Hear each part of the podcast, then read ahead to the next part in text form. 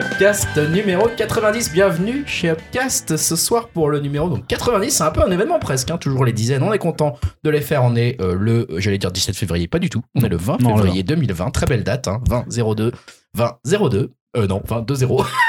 Euh, nous sommes est 20h45, je suis fatigué déjà, c'est très bien. 20h45, donc le numéro 90 avec euh, bah, Grégoire qui anime, c'est moi, bonjour, salut à tous. Euh, Julien qui est en face de moi. Salut à tous, ça faisait longtemps. Presque Ça faisait longtemps, ouais, on est désolé, j'ai Non, été moi, un petit peu malade, il y a eu du voyage euh, à l'étranger, il y a eu pas mal de choses qui nous ont retardé et qui m'ont... euh, vous m'avez manqué, bien sûr, vous m'avez bien manqué les gars. Euh, Julien, toi, et bien sûr Dimitri qui m'a manqué également. Salut Dim. Ouais, salut tout le monde. Voilà, et euh, Yao ne m'a pas manqué. il va encore se plaindre hein, Ah, pour info. C'est de, ah, on est obligé de troller un petit peu. Yao n'est pas avec nous ce soir. Euh, voilà, malheureusement, euh, il a été retenu par ses obligations de la vie de tous les jours. hein, j'ai envie de, j'ai envie de dire. Euh, Est-ce et on lui- reviendra? On, On lui sait fait pas. un coucou, on sait pas. il, il a fait son, il a, il a fait son désirable sur notre fil d'actualité. Ah, vous allez faire des trucs sans moi. Dites que c'est mon adieu à la scène. Voilà, vous avez compris un petit peu la diva du podcast, euh, laquelle elle est entre nous trois. En tout cas, bien sûr, on sera ravis qu'il revienne, on l'espère, pour le numéro Ah oui, 80. Il n'y a, pas- de raison. Il n'y a pas de raison. C'était quand même une, une belle façon euh, bien polie de dire qu'il est viré, quoi. Ouais, c'est ça. De toute façon, hein, on est là, on est tranquille. Le community manager l'a dit, voilà, c'est annoncé officiellement Ah, sur je les réseaux. rigole, mais bon, je, je sens bien que je suis sur la sellette, hein, je suis le prochain. Dim, si tu peux éventuellement changer les mots de passe du, euh, du compte Twitter pour pas qu'il puisse publier, Yahoo, ça serait sympa quand même. Euh, et voilà, on va se lancer dans ce numéro 90, dans ce podcast Upcast pour ceux qui débarquent. On parle de culture globalement, hein, culture mainstream, cinéma. Pas mal de musique ce soir et un peu jeux vidéo bien sûr. Euh, parfois, euh, je ne sais pas, d'autres choses, ça arrive, hein, de séries notamment, bien sûr, j'ai Mhm. oublié de le dire. De grand Parfois cinéma, de de, de grand parfois cinéma. de pièces de théâtre, parfois de choses comme ça, mais c'est beaucoup plus rare. Grand cinéma ce soir. Vous allez voir au programme, euh, on va parler, je peux le dire tout de Oui. suite, d'Uncut Gem euh, dans notre critique un petit peu où on a vu cette œuvre en commun. Et puis ensuite, on passera, euh, comme d'habitude, au projet pourri risqué qui hype. Il y aura des euh, conseils, il y aura de la sélection musicale, il y aura plein de choses dans ce numéro 90, même si on est que trois et que je ne parlerai quasiment pas. Euh, Ah, c'est le podcast Julien. Ce soir, on l'annonce. Vous allez beaucoup entendre sa voix, Julien. Il va te que je te serve Ah, de l'eau. L'organisation était un peu, un peu, Ouais, peu j'avoue que voilà, avec un nouveau boulot en plus de mon côté, j'ai été beaucoup moins présent que d'habitude, donc euh, donc voilà. Mais on espère que ça va quand même rouler. Et puis pour pas perdre les bonnes habitudes et, et partir tout de suite sur un bon pied, euh, Dimitri, j'ai envie de te laisser la parole finalement, community manager parmi les community managers, euh, pour nous dire un petit peu finalement euh, qu'est-ce que toute cette communauté déchaînée a pu dire sur le numéro 89 euh, où ils ont eu quand même un mois pour s'exprimer et on les en remercie d'avance. Ah ouais, bah tu utilisais le terme déchaîné, c'était un peu le cas, hein, parce qu'on a eu quand même beaucoup de commentaires ce coup-ci. Euh, alors on a eu des messages de Falbalin qui nous parle de Uncut euh, James, donc euh, ça, ça tombe bien, hein, vu que nous aussi on va en parler dans cette émission, c'est un peu notre sujet principal. Euh, pour sa part, il a bien aimé. Euh, on a eu aussi un message de Lumumba qui a adoré The Witcher, hein, contrairement à Monsieur Yule qui euh, qui a pas l'air client de la série, mais bon, il défend Blade Runner 2049, donc on le pardonne. Oui, parce que faut dire, c'était l'ancien chroniqueur qui était là, Yao, Ouais, ouais. hein, qui avait. Voilà, qui a notre pas- ancien, on lui passe un bonjour on s'il sait nous écoute. Je hein. sais pas, je sais pas. Mais c'est lui qui n'a pas du tout aimé ce film, donc euh, voilà, on peut pas non plus Et on prendre tout pour on n'est pas responsable de ses propos non plus. hein, Voilà, euh. C'est ça, c'est ça. Mais par contre, ne pas aimer The Witcher, j'aimais quand même un petit doute, hein, euh, voilà, sur euh, sur euh, sur tes capacités critiques. euh, éventuellement, je ne comprends pas ce désamour de The Witcher personnellement, et je ne le pardonne pas. Donc euh, voilà, ça va être compliqué de me convaincre hein, personnellement. Euh, sinon, Titi Kaka nous a écouté sur le chemin pour aller voir le spectacle de Baptiste Le Clapin. Euh, donc c'est Caplin. euh, très Le Caplin, ouais, je crois. Le Cap, là. Ouais, bah écoute, c'est quand même sympa de sa part de nous écouter sur le chemin. C'est vrai. Euh, sinon, j'ai retenu les commentaires de l'homme aux, aux 1000 recommandations, c'est-à-dire euh, Tulka. Alors, j'ai bien dit les commentaires, hein, car il nous en a, il nous en a laissé plusieurs. Eh oui. Alors, euh, il nous recommande une série Netflix par le producteur de Tchernobyl, euh, qui s'appelle Jiri Aji. Alors, une série qui parle de Yakuza et de gang anglais. Il revient aussi sur euh, Makoto Shinkai dans son dernier film Les Enfants du Temps, euh, euh, l'a un petit peu déçu. Et euh, vu qu'il est bien branché animation, il nous parle aussi de deux séries qui ont l'air bien barrées, euh, Sizer 7 et euh, Kipo. Enfin, euh, il parle aussi de beaucoup d'autres trucs euh, que j'ai j'ai pas, enfin, j'ai pas tout mentionné parce que voilà, c'était quand même un sacré euh, pavé. Euh, si ça vous intéresse, euh, n'hésitez pas à aller sur le site pour aller voir euh, toutes ces recommandations. Euh, en tout cas, respect à toi hein, pour euh, ton Ouais. investissement euh, sur les films, séries et jeux vidéo. Et euh, je vais conclure par citer, euh, en citant euh, ses attentes pour euh, 2020. Donc il y a Dune, Black Widow, Eternal, euh, les séries Marvel, euh, Jojo Rabbit, Cyberpunk 2077. Donc euh, voilà, ouais, c'était un, un sacré beau, beau programme euh, qu'il a pu nous citer. Et franchement, ouais, Euh, encore respect c'est- à lui. Quoi. Ouais, c'est incroyable, euh, un homme de culture euh, au pluriel parce que c'est, je sais pas comment il fait pour euh, faire voir tout ça. Il y a beaucoup de nos auditeurs comme ça qui nous laissent des commentaires qui personnellement me laissent un petit peu quoi et interdit parce que euh, je, j'avoue que j'aimerais bien connaître leurs secrets pour pouvoir en faire, en voir autant. Je, je- j'ai beau avoir le même temps qu'eux, j'arrive pas du tout à faire rentrer les mêmes choses que dedans. Donc ils sont bien plus doués que moi. Je sais pas ce que je fous avec mon temps. Je, je- c'est une catastrophe. Je sais pas, ils sont peut-être plus Et jeunes. ils ce ont qui est quand même assez drôle, c'est qu'on a eu quand même aussi des, euh, des auditeurs. Ouais. On a eu aussi des auditeurs qui nous ont aussi euh, fait cette remarque comme quoi on matait euh, beaucoup beaucoup de choses et qu'on jouait à beaucoup de jeux. euh, Alors, alors que- finalement, ouais, mais nous, on est quatre. tu vois, genre, tu le cas, tu le cas ou tu le casses, je sais jamais, il est tout seul, quoi. Et euh, Ouais, moi, je me souviens aussi de Elohim, euh, aka chaton pute, euh, qui m'impressionnait toujours par ce truc-là, parce que lui, en plus, il avait son enfant, son taf, son machin, il changeait de taf, il regardait encore 8000 séries. À croire que ce mec ne dormait pas. Enfin bon, bref, c'est toujours assez impressionnant. euh.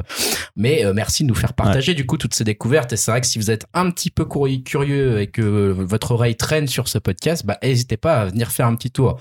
Comme tous ceux qu'on a mentionnés sur webcast.fr, bah déjà pour euh, pour nous dire coucou, puis aussi pour aller tout simplement lire les commentaires de toute cette communauté assez incroyable euh, qu'on ne cessera jamais de remercier euh, entre les Pikachu, les Tulkas et, et, et tous les autres qu'on a pu citer, qui qui euh, voilà qui eux-mêmes partagent souvent leur coup de cœur dans les commentaires et qui qui ont toujours des goûts euh, assez euh, tranchés et en même temps euh, de qualité. Donc euh, voilà, n'hésitez pas. Alors, J'espère que ceux qui écoutent aussi ont apprécié le, le nouveau son. C'est Hein, vrai, ouais, voilà. c'est vrai qu'on n'a pas eu de retour là-dessus, j'ai l'impression. Euh, bon, peut-être que la différence n'est pas si énorme pour ceux Ah qui. si quand même. Moi, je trouvais qu'elle était. Quand, Quand je l'ai même. réécouté, j'ai fait genre, oh waouh.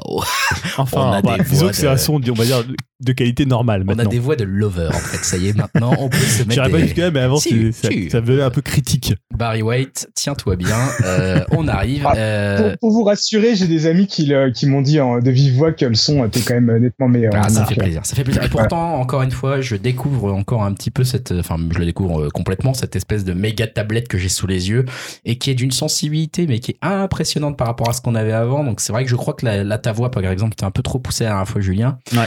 C'était très difficile, ça s'est joué à un, millimètre de tour de trucs euh, en trop. Enfin bon, c'est assez impressionnant, mais on est très content d'avoir ce nouveau matos.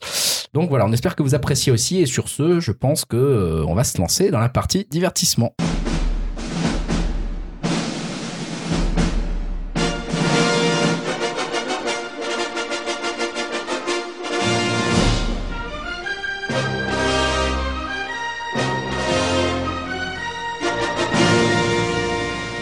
Divertissement, on l'a annoncé dans l'introduction, bien sûr.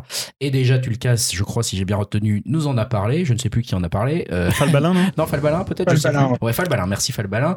Uncut Gems, hein, il avait déjà pressenti l'avenir, c'est incroyable, euh, puisque effectivement, on a choisi euh, Uncut euh, Uncut Gem, pardon, James. James, Ouais, ouais, j'ai c'est ça. oublié l'Est là sur le truc. J'avais un petit doute quand je le revoyais écrit. Des frères Safdie comme euh, œuvre à se, à se, à se coltiner, à aller voir en tout cas, en tout cas à aller voir sur Netflix, puisque c'est sur Netflix dont il s'agit.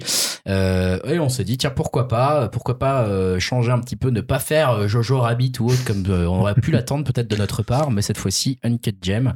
Ça, et, et voilà. Alors pourquoi Je sais que c'est un peu toi, Julien, qui a suggéré Ouais. cette œuvre au début. Ah ouais. Les frères Safdie, Uncut James, peut-être le, le casting. Qu'est-ce qui t'a donné envie? En vrai, c'est un peu la, la nouvelle grosse prise de, de Netflix côté cinéma, puisque bah, ici, on avait déjà parlé du Scorsese de Zaire Richman. Il y a Eh eu-. À l'époque, il y avait eu Quaron, il y avait les frères Cohen aussi qui ont fait un film, et euh, dernièrement aussi euh, Noah Baumbach. Ouais. Avant d'avoir aussi Fincher qui va faire un film pour Netflix. Donc, les frères Safdie, en fait, c'est un peu euh, les, on va dire, la hype du, du cinéma indépendant, indépendant américain. Euh, c'est leur cinquième film. Euh, alors celui qui avait, on va dire, celui dont on a le plus parlé, c'était Good Time, puisqu'il y avait Robert Pattinson dedans, euh, qui était sorti en 2017 et qui avait été présenté à Cannes. Alors, ils ont fait d'autres, c'est leur cinquième film, donc il y a quatre autres films avant euh, qui sont pas toujours faciles à voir. hein. Là, par exemple, je crois qu'à part Good Time que vous pouvez voir sur OCS, les autres, euh, bah, c'est DVD ou, euh, ou, ou Blu-ray. Voilà, c'est Ouais, des films à l'ancienne, mais bon, on peut quand même les, on peut quand même les trouver. Euh, et donc là, évidemment, c'est leur nouveau film en plus avec, on va dire, est-ce que c'est une star internationale? Je ne sais pas. Il est connu quand Euh, même. il est connu quand même. Alors, il a fait quand même. Il n'est pas connu que comme un bon acteur. Ouais, hein. il est pas connu que pour des chefs-d'œuvre. C'est Adam Sandler, l'homme au je sais pas combien de films de merde. hein. Je Ah pense ouais, qu'il a putain. une. Mais moi, par exemple, je, suis- je fais partie de ceux qui euh, l'adorent dans plein de films. Euh, je pense Ouais. notamment à Funny People, je pense euh, au film de Paul Thomas Anderson, euh, Punch Drunk Love. Je pense à Don't Mess with Zohan, rien que pour vos cheveux en français, qui est. C'est ça. ah non, mais c'est un de mes films ouais, fétiches. J'adore ce film. Et voilà, donc il a quand même parfois fait des rôles, même chez Noah Baumbach, dans, je sais plus comment s'appelait ce film aussi, qui est sur Netflix, que vous pouvez voir. Voilà, donc c'est quand même un acteur qui a déjà fait des rôles un, un peu dramatiques. Donc là, ça raconte quoi? Alors déjà, ça se passe en 2012. Peut-être qu'on expliquera pourquoi ça se passe en 2012 si ça vous intéresse, mais c'est assez bizarre de situer un, un film en 2012, hein, puisque Oui, finalement. sans raison comme ça, tu te dis c'est pas une année où il y a eu Voilà, un c'est truc. pas une euh, année où il y a un truc, mais euh, on en parlera peut-être euh, tout à l'heure. Et donc, c'est l'histoire de Howard Ratner, donc qui est joué par Adam Sandler, qui est euh, un, alors je sais pas comment on dit en français, un- je sais pas si c'est un diamantaire Ouais, ou euh, un de- vendeur de diamants. diamantaire, mais pas tout à fait euh, dans la pure tradition de ceux qu'on peut peut-être croiser euh, dans les dans les villes en, en- à Bruxelles ou en Suisse Ouais. ou des choses Mais comme là, alors, ça. c'est vraiment spécifique à ce quartier de New York. C'est ça, parce que ce diamantaire a un petit peu de l'ombre, hein, on va ouais, dire. ouais, Euh, et puis c'est une rue, notamment une rue assez connue de New York où il y a plein de justement de vendeurs de, de diamants. Alors ils vont un peu de tout, hein. on, on rencontre autant des chaînes du Christ que des Furby euh, tout incrustés de, diamants. Tellement assez- cool. assez assez cool et alors là c'est un type qui est aussi un parieur hein, ça fait aussi partie de de, de son euh, de son de son parcours c'est euh, quelqu'un qui est complètement obsédé par l'idée de, de jouer de gagner par une, il a une, pris par une forme de folie et qu'est-ce qui va se passer? C'est qu'il va entrer en possession d'une opale qui est alors une pierre brute C'est ça. qui vient d'Éthiopie comme coupée. une Uncut Gems, quoi. Ouais, une uncut gems et qui va être une sorte de pierre. Alors c'est un peu l'équivalent du, euh, du- de l'anneau du Mordor hein, qui va récupérer. J'ai envie de dire d'ailleurs il y, a- il y a une référence au Seigneur des Anneaux. À un moment il dit ouais ouais tu genre t'en retrouves que dans la terre du milieu. Ah, c'est pas faux. Euh, et cette pierre, il va la prêter à un basketteur qui est Kevin Gartner, qui joue son propre rôle. Et euh, voilà, ça va être un peu finalement la façon dont il va courir après cette pierre qu'il a prêtée. Et en même temps, il va toujours courir. C'est un, finalement Ah, un un personnage qui va ouais. courir constamment. C'est un film marathon, ou plutôt sprint et marathon en même temps, on sait plus trop. Ouais. qui, qui- c'est un film qui essouffle aussi, hein, le, le- le spectateur Ouais. comme les acteurs. Alors juste pour commencer justement sur ce film, je pense que c'est ceux qui l'ont pas vu, faut quand même être en forme. ouais, Euh, c'est un film qui, vrai. euh, qui confirme. C'est pas un film exigeant, mais c'est un Non. film qui est fatigant, mais au Ouais, sens euh, harassant, presque, ouais. ouais. voilà, physique du terme. Ouais. C'est-à-dire qu'il se passe tout le temps du truc, tout le temps du stress, tout le temps. Voilà, c'est un personnage qui, a- qui vit à 2000 à l'heure et qui nous entraîne dans son rythme de vie euh, de force, en fait. Hein. On n'a pas le Et choix. en plus, ça commence à un moment donné où il est, euh, il est déjà sous pression parce que il va, il doit réceptionner cette pierre. Il a déjà des types, on sait pas trop qui c'est, qui le, enfin, qui le poursuivent. Il y a à la fois aussi le, le basketteur qui arrive. Enfin voilà, il est, on, on- arrive à un moment donné et c'est d'ailleurs les 15 premières minutes sont très fatigantes dans ce Mhm. sens-là parce que ça parle beaucoup, parce que ça se déplace beaucoup, parce que il y a beaucoup de mouvements de caméra. Euh, voilà, je sais pas qui veut commencer à donner son avis. Je sais, que toi, Greg, tu as eu du mal à. Ouais, j'ai eu du mal, mais pas spécialement pour, euh, pour des mauvaises raisons. Enfin, c'est compliqué en fait ce film. Euh, j'ai pas grand chose à lui reprocher, honnêtement. Euh, c'est un film euh, dont j'ai apprécié effectivement, on va dire, la capacité, l'efficacité. Je sais pas si c'est un bon mot pour un- une œuvre d'art, mais effectivement, la capacité à, à te rendre cette. Cette espèce de, de vie à mille à l'heure euh, qui est tout le temps sous pression et même si tu débarques à un moment où c'est spécialement la pression pour lui tu sens quand même que c'est un mec où euh, bah, sa vie entière est sous pression et que tu aurais pu le rejoindre un peu à n'importe quel Mm. moment. C'est un mec de toute façon qui aime jouer avec sa vie, qui aime jouer avec l'argent, qui aime jouer avec un peu tout. Et, euh, et ça, c'est bien rendu. Et donc, T'es tout le temps sous stress et ça c'est bien fait. T'as des moments encore plus de stress dans le stress et là je, moi j'étais en mode genre mais putain c'est affreux à regarder quoi. Le final, tu parles du final. je parle du final, je parle de la ouais quand ils sont dans une pièce fermée, enfin bon bref, quand il y a la porte qui s'ouvre pas, enfin là bien sûr ah oui, Ah je, oui. je n'ai pas précisé, je reprécise, c'est comme d'habitude. Par contre, pardon si vous n'êtes pas habitué de podcast, je remets dans la description la fin du moment où on parle d'Uncut Gems, donc c'est-à-dire que vous n'aurez plus de spoiler à partir d'un certain timing que je mets dans la description du podcast. Donc n'hésitez pas à consulter upcast.fr ou à consulter la description de l'épisode si vous voulez pas avoir de spoiler. À partir de maintenant, on spoil Ouais. très Il y a clairement. quand même des trucs à spoiler. Quand même. Voilà, tout dans le film, la fin, etc. On va tout Ouais. spoiler. hein. Donc voilà, si vous voulez vraiment pas avoir de spoil, à partir de maintenant, Donc, allez voir dans la description. Avant de spoiler, si vous l'avez pas vu, allez le voir. Voilà aussi. Et puis sinon, euh, vous pouvez directement passer euh, un peu plus tard dans le podcast vers une trentaine, quarantaine de minutes en général. On a fini d'en parler, donc je reprends euh, puisqu'on va spoiler. Et donc, euh, Quand il est enfermé dans une pièce, tu le disais. Ouais, il y a un moment où il y a une pièce qui, une porte qui ne s'ouvre pas et il faut qu'elle s'ouvre parce qu'il doit récupérer cette fameuse pierre, etc.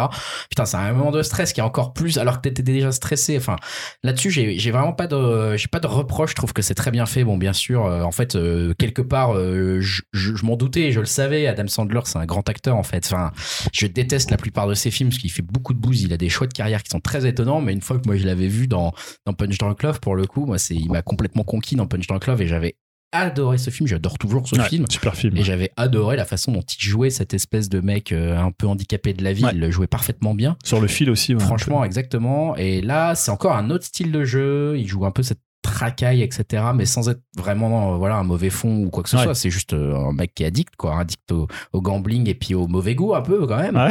Euh, Déjà son look, un peu. ouais, c'est ça, ce look un peu bizarre avec ses lunettes dorées et fumées en même temps. C'est un peu petit nul. book aussi. Ah, c'est complètement naze ce style affreux. Même en 2012, hein, d'ailleurs, honnêtement. Euh, et ouais, non, il est, il est parfait. Euh, là où j'ai eu plus de mal, et c'est pas vraiment un reproche, je pense que c'est comme une, finalement une œuvre d'art, on accroche ou pas, euh, voilà, c'est comme ça. C'est que je voyais pas tellement où il voulait en venir, justement. C'était, je trouvais que c'était nous faire beaucoup de stress, nous faire subir beaucoup de stress, beaucoup d'entrain, beaucoup de choses dans cette vie, et finalement, rapidement, je me suis dit, mais, mais pourquoi? Où est-ce que ça va, en fait, ce truc?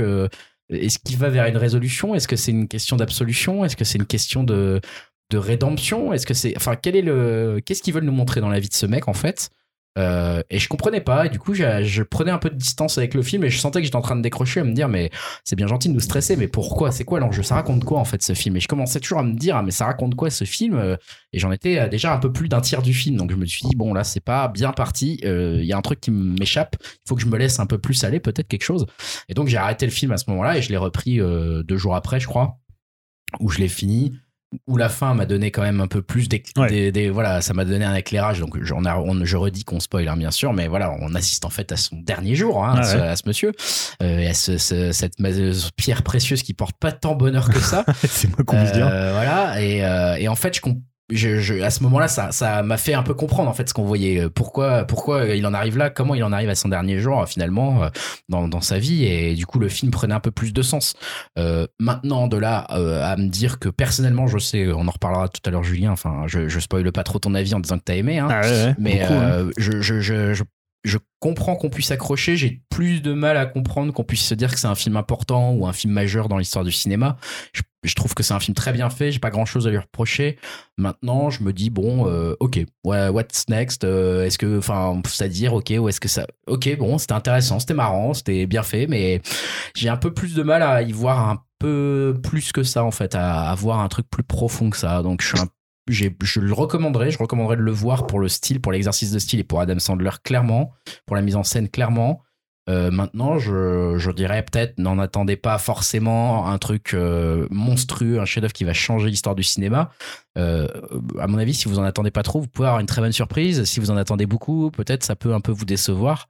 Euh, voilà, mais je reste quand même sur un avis plutôt positif, on va dire. Globalement positif, mais sans, sans me dire, euh, je pense pas par exemple qu'il va rester dans, dans mon top de 20 2020 comme euh, dans le top 5, tu vois, je pense pas qu'il Ouais. y sera quoi. Ah, il est déjà dans le top 30 de Bong Joon-ho. Ah, J'ai vu qu'il l'avait euh, mis, ouais, j'ai vu qu'il l'avait mis déjà. C'est assez impressionnant d'ailleurs avec la vitesse à laquelle il est réactif là-dessus. ah ouais, avec Midsommar aussi. Ouais, il est un très bon choix. Aussi. Joon-ho. On te, on te remercie. Donc voilà un peu pour mon avis qui est ouais un- plutôt positif, même a un peu de demi-teinte sur c'est pas le c'est pas un film parfait pour moi, pardon. Mais euh, mais voilà. Bon après j'ai l'impression d'avoir quand même un peu plus aimé que Dimitri, euh, qui était euh, moins convaincu dans les discussions qu'on a eues sur WhatsApp, euh, sans vouloir spoiler non plus. Dim, je te Ouais, laisse en- ouais. en, parler de, de ton côté. On finira avec Julien qui a qui est plus dans la défense du film. hein.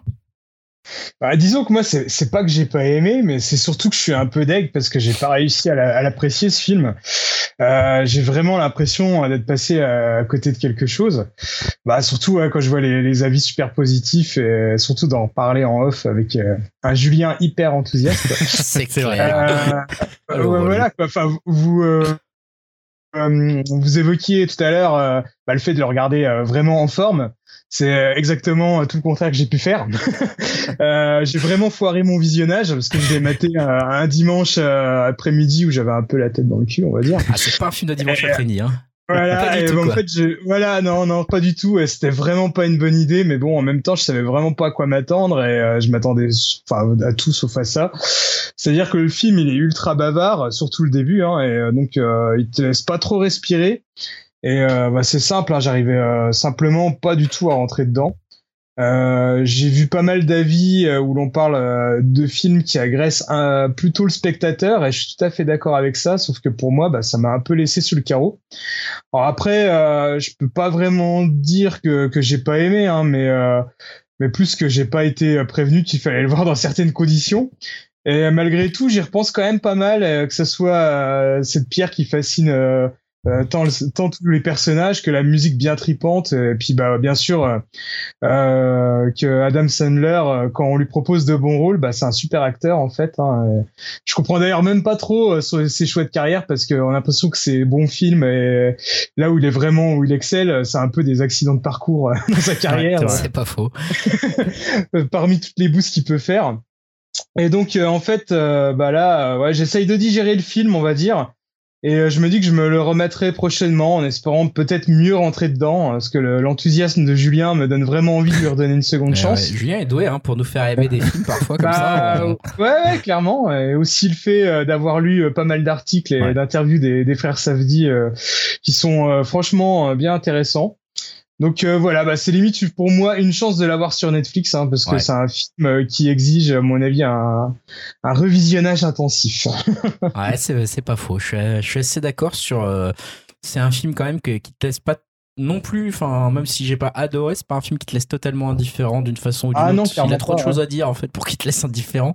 Et je pense qu'effectivement, moi aussi, j'ai en fait assez envie de le revoir bizarrement ce film. Euh, moi, je pense que dans six mois, dans, six mois, j'essaierai de le regarder. j'ai envie de revoir Adam Sandler dans ce rôle. Je trouve qu'il a un côté, euh, je sais pas, il est, il est, il est obsédant quoi. Ah il est obsédé, il est obsédant il te il t'habite un petit peu tellement il a d'énergie quoi. Il arrive à rentrer dans ta tête tellement il te, il te parle en fait. C'est un peu bizarre. Julien peut-être toi qui as adoré qui nous a largement vendu ce film et qui nous a presque convaincu finalement euh, ouais moi j'ai vraiment pris une claque. Euh, et c'est le premier film des frères Safdie que je voyais. Alors j'avais lu pas mal de trucs parce qu'en fait faut dire que le film euh, il a il est sorti en 2019 aux États-Unis et il a été montré à la presse en janvier, donc il y a déjà eu beaucoup d'articles en fait avant qu'on puisse voir le film fin janvier sur, sur Netflix. Donc j'avais déjà lu pas mal de trucs à la fois sur les frères Safdie. Donc depuis j'ai vu notamment leur film avec Pattinson, euh, mm. Good Time, qui est plutôt intéressant aussi. Euh, je trouve quand même moins réussi que que Uncut James.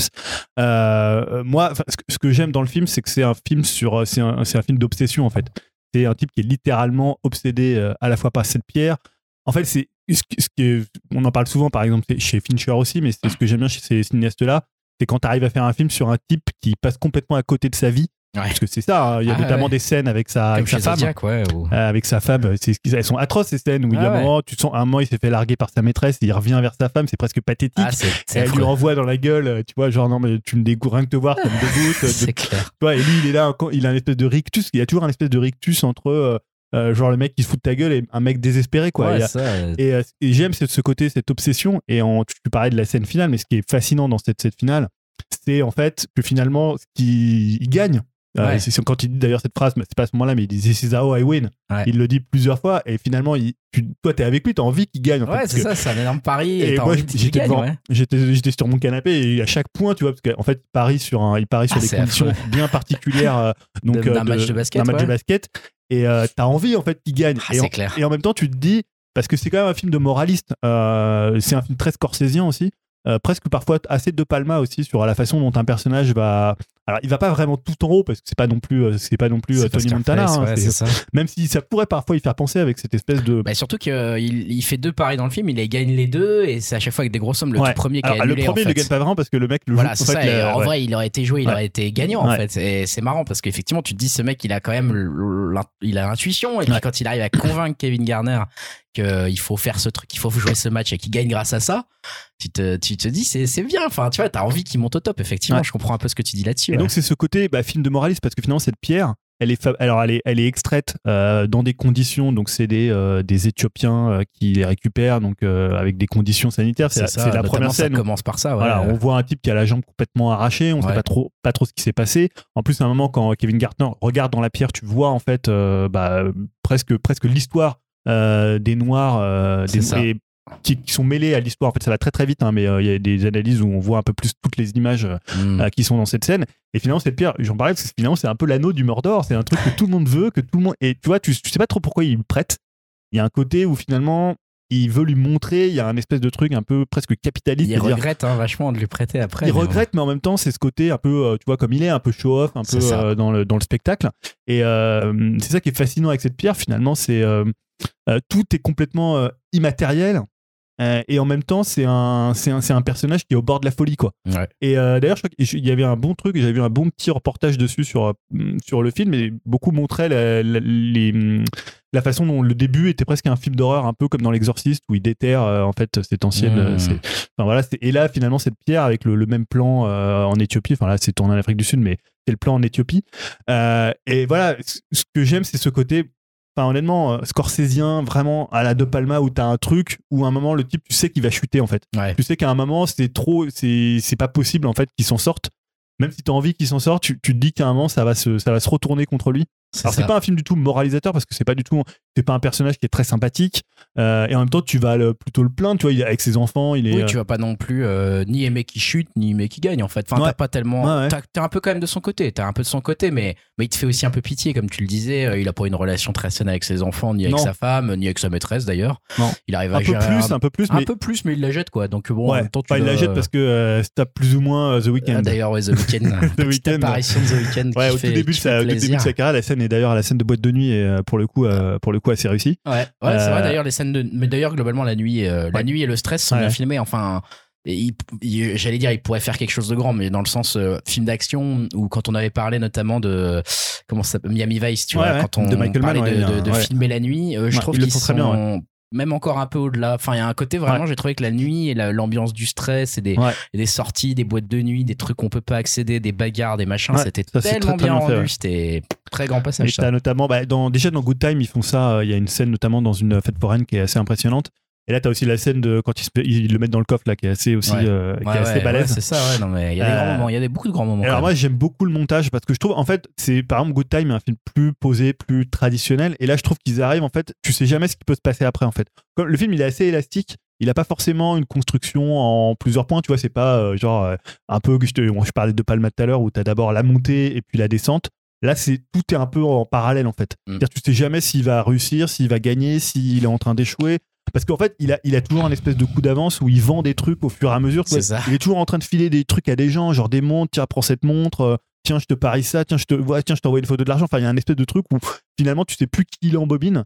Et donc, le film, il a une espèce de construction comme ça assez, euh, assez élastique où tu la, tu la vois pas vraiment venir. Alors, je l'ai vu deux fois le film, je l'ai revu un peu aujourd'hui Ah ouais, euh, ouais. par bout.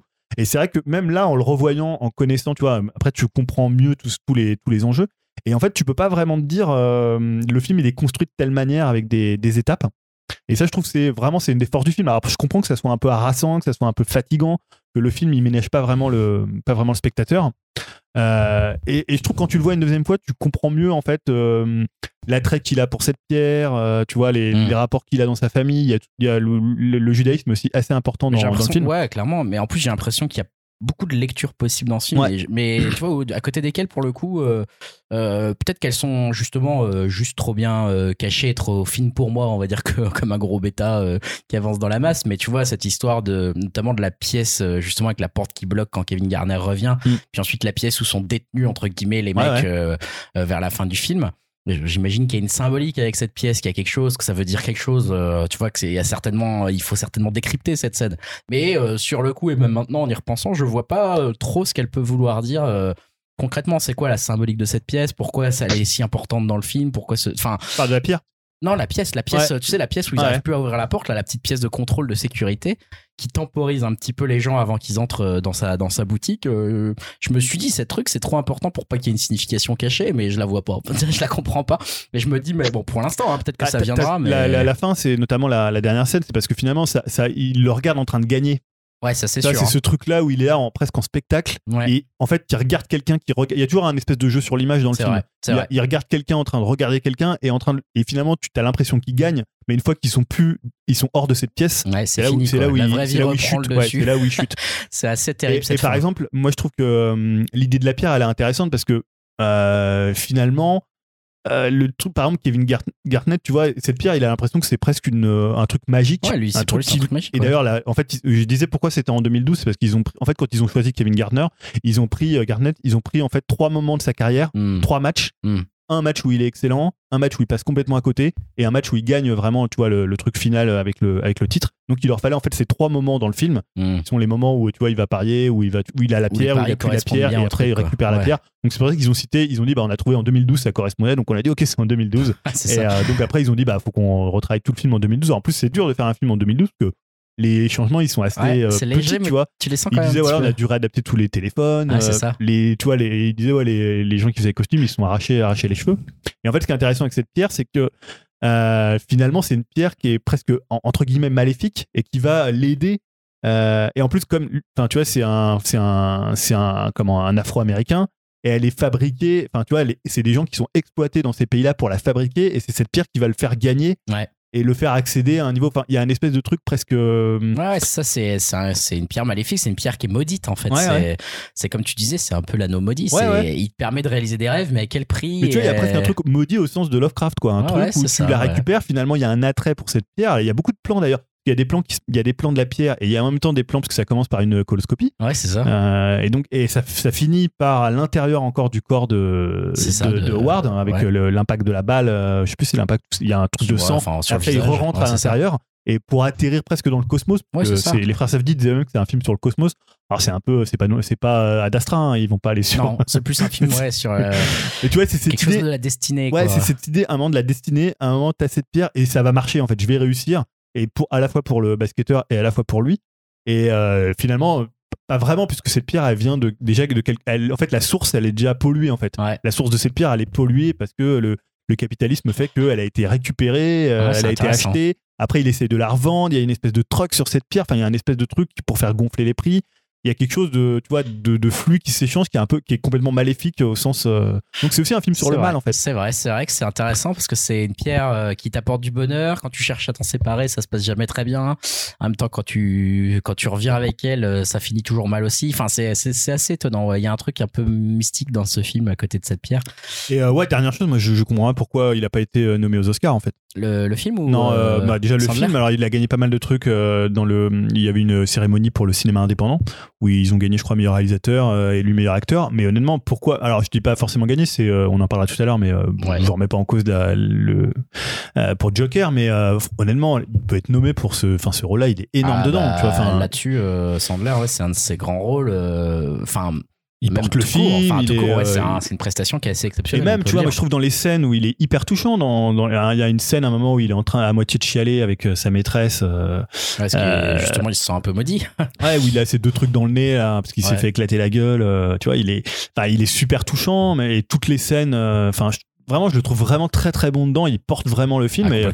euh, il y a des très bons acteurs aussi de- dedans, mais c'est vraiment lui qui est la figure, euh, qui est la figure centrale. Ça a l'air Et- d'être des bons directeurs d'acteurs quand même. Cela dit, Ouais. parce que tout le monde joue très très bien. euh, on y croit euh, absolument pour tous les rôles, pour tout le monde. Ouais. Du basketteur à The Weeknd qui joue son propre. Enfin, on croit voit pas beaucoup The. Weeknd, mais euh, Non, mais voilà, ça. En fait, Ouais, tout est- surtout euh, le est basketteur crédible, est, quoi. est- est très très bon et même Ouais. Pattinson était vraiment bon.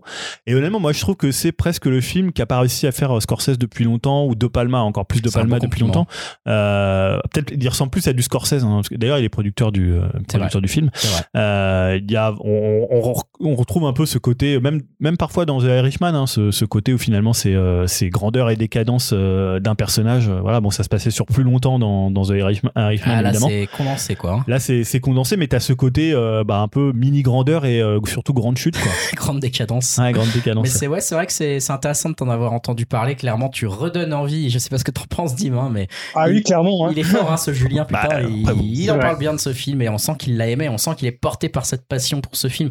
Et c'est vrai que c'est un film qui mérite concrètement. euh, voilà, quoi qu'on en dise, moi, j'ai pas été complètement transporté par le truc, mais euh, encore une fois, je trouve que c'est un film qui mérite Mm. d'être vu et qui est, qui est bourré de talent. On le sent. Euh, et voilà, Julien, ça l'a beaucoup touché. Donc, euh, c'est cool de t'avoir entendu parler de ça, Julien. On espère que ça vous a donné envie d'aller voir, enfin, de voir donc sur Netflix et peut-être de revoir une cut gem. J'ai fait y arriver des Ah, je Safdie.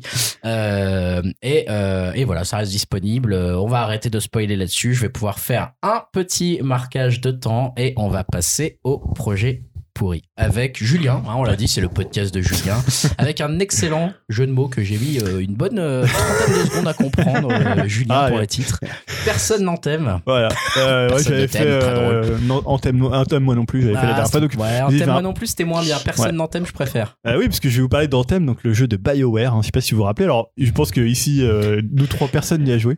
non, Non, non, euh, non. peut-être que- J'ai failli l'acheter quand même parce que maintenant il a, il a 5 euros euh, chez Micromania. D'accord. Mais Ah, même à. 5 euros, tu le veux pas. Comme quoi, personne n'en t'aime. Euh, non, j'ai pas, j'ai pas réussi à convaincre euh, mes potes avec qui je joue en ligne de, de le prendre. Euh, ouais. Même eux, ils en voulaient pas et je me dis, je vais pas jouer tout seul, quoi. Donc, j'ai laissé tomber. Ouais, en fait, j'en ai parlé parce qu'on en avait quand même beaucoup parlé à l'époque où ça avait été annoncé, parce que c'était une des grosses annonces à l'époque de l'E3. Même moi, je l'avais mis dans mes grosses attentes. Pourquoi Alors parce que évidemment c'est alors c'était un jeu service donc euh, jeu service ça veut dire c'est un jeu avec une composante quand même multijoueur important et des trucs euh, à acheter en veux-tu en voilà. Donc c'est BioWare. Donc Ouais, évidemment BioWare c'est Mass Effect. Euh, donc moi ce qui m'intéressait à l'époque c'était de voir comment ils allaient réussir à mêler euh, bah, le narratif avec un grand jeu en monde ouvert et avec euh, tu vois un peu comme ce que fait finalement Destiny avec euh, pour le coup un peu moins de narratif. Eux ils promettaient beaucoup une histoire beaucoup plus euh, construite. Alors je sais pas si ça a été vraiment le, le cas donc ça, ça m'avait quand même rendu curieux. Euh, sauf que là, bah, ça a été vraiment un échec cuisant. Et euh, bah, pour autant, BioWare, ils s'avouent pas vaincus.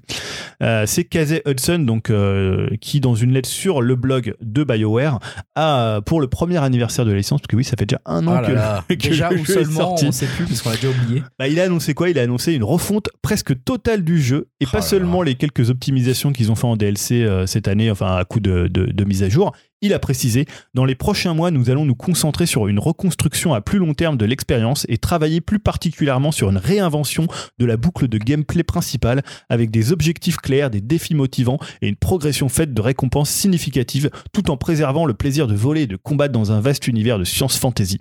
En gros, ce que vous auriez dû faire euh, ça, le jeu au du départ. ouais. ah, D'ailleurs, il dit nous allons faire ce que nous aurions voulu faire davantage la première fois, à savoir donner à une équipe le temps de tester et d'itérer en se focalisant sur le gameplay avant tout. Voilà, en gros, c'est de la merde, mais on va tout refaire quand même. euh, bah, c'est pas la première fois qu'on fait ça. On a vu No Man's Sky aussi, qui était un jeu euh, bah, qui avait beaucoup de promesses, qui était sorti un peu tout cassé et qui finalement maintenant a pas l'air Ouais, pas si mal. bon jeu, hein, Euh, bon jeu, hein, FF14 aussi, c'était un peu le, bah, le jeu qui avait complètement euh, été cassé et qui a été refait. Après, euh, pour No Man's Sky, c'était plus des, enfin, c'est plus des mises à jour progressives Ouais. qu'une vraie refonte totale comme Anthem laisse suggérer parce qu'eux, ils parlent vraiment de reprendre le jeu à zéro et Ouais, de le refaire. ouais. quoi, hein. Donc je l'ai mis quand même dans les projets pourris parce que c'est quand même un Bah peu, ouais. euh, c'est un peu de l'arnaque. C'est-à-dire que le mec il te présente ça en grande pompe. Je me rappelle en plus le jeu il ressemble pas Ouais, du tout à ce qu'ils avaient présenté. Et là ils disent ok bah finalement maintenant on va le faire le jeu qu'on voulait faire. Voilà. Finalement, vous vous souvenez de l'annonce? Eh ben, Ouais. on va le faire. Ah, Est-ce Ah, qu'ils vont réussir à le sauver? Euh, Je sais pas. Ce qui, est, ce qui est un peu pourri dans ce projet, je suis d'accord avec toi, c'est qu'en plus, on avait déjà envie de leur dire, mais en fait, euh, personne n'en veut de votre jeu. Vous avez pas vu là, en un an, personne n'en veut. Le truc est à 5 euros comme Didi, mais on le prend déjà pas. Euh, je sais pas, il faut lire les signes, les gars. C'est pas parce que vous, on veut que vous le refassiez, c'est juste parce qu'on veut pas y jouer en fait. Enfin, tu vois, Ouais, et après bon. j'ai peur que ce soit beaucoup de, bon, de leur argent, donc quelque part, je m'en fous, mais beaucoup de, ouais, beaucoup d'efforts pour pas un grand succès, quoi. Bon, après, ça les regarde, mais effectivement, ça sent le projet pourri à plein nez. Euh, on enchaîne avec un projet risqué, Dim, euh, projet risqué au, au cinéma d'une licence. Je sais pas si on doit l'appeler une licence. The Thing, un grand film qu'on aime bien ici, mais il y a eu déjà une sorte de suite remake il y a quelques années. Et Ouais, c'est ça. Et là, tu nous dis, il y a un nouveau The Thing encore. Donc on peut quand même parler de licence du coup. On vu peut qu'il y a parler de licence. En de multivers, ah, ça y est, il y a Iron Man dedans. On est parti. Non, donc ouais, un projet euh, très très très très risqué, euh, bah, à la limite même du pourri. Hein. Mais bon, euh, vu que je suis un éternel optimiste, je préfère juger sur place. Un éternel pigeon. Et voilà. Excuse-moi, je, je corrige. Hein. Salaud. Mais ouais, bah, oui, il va bien avoir un nouveau film, The Thing. Alors euh, déjà, le film de John Carpenter, euh, ça reste un de mes films préférés de tous les temps. Donc euh, bah, je suis un, moyennement chaud de revoir euh, un film inspiré de cet univers, euh, s'il est pas aux commandes, je doute qu'il y soit.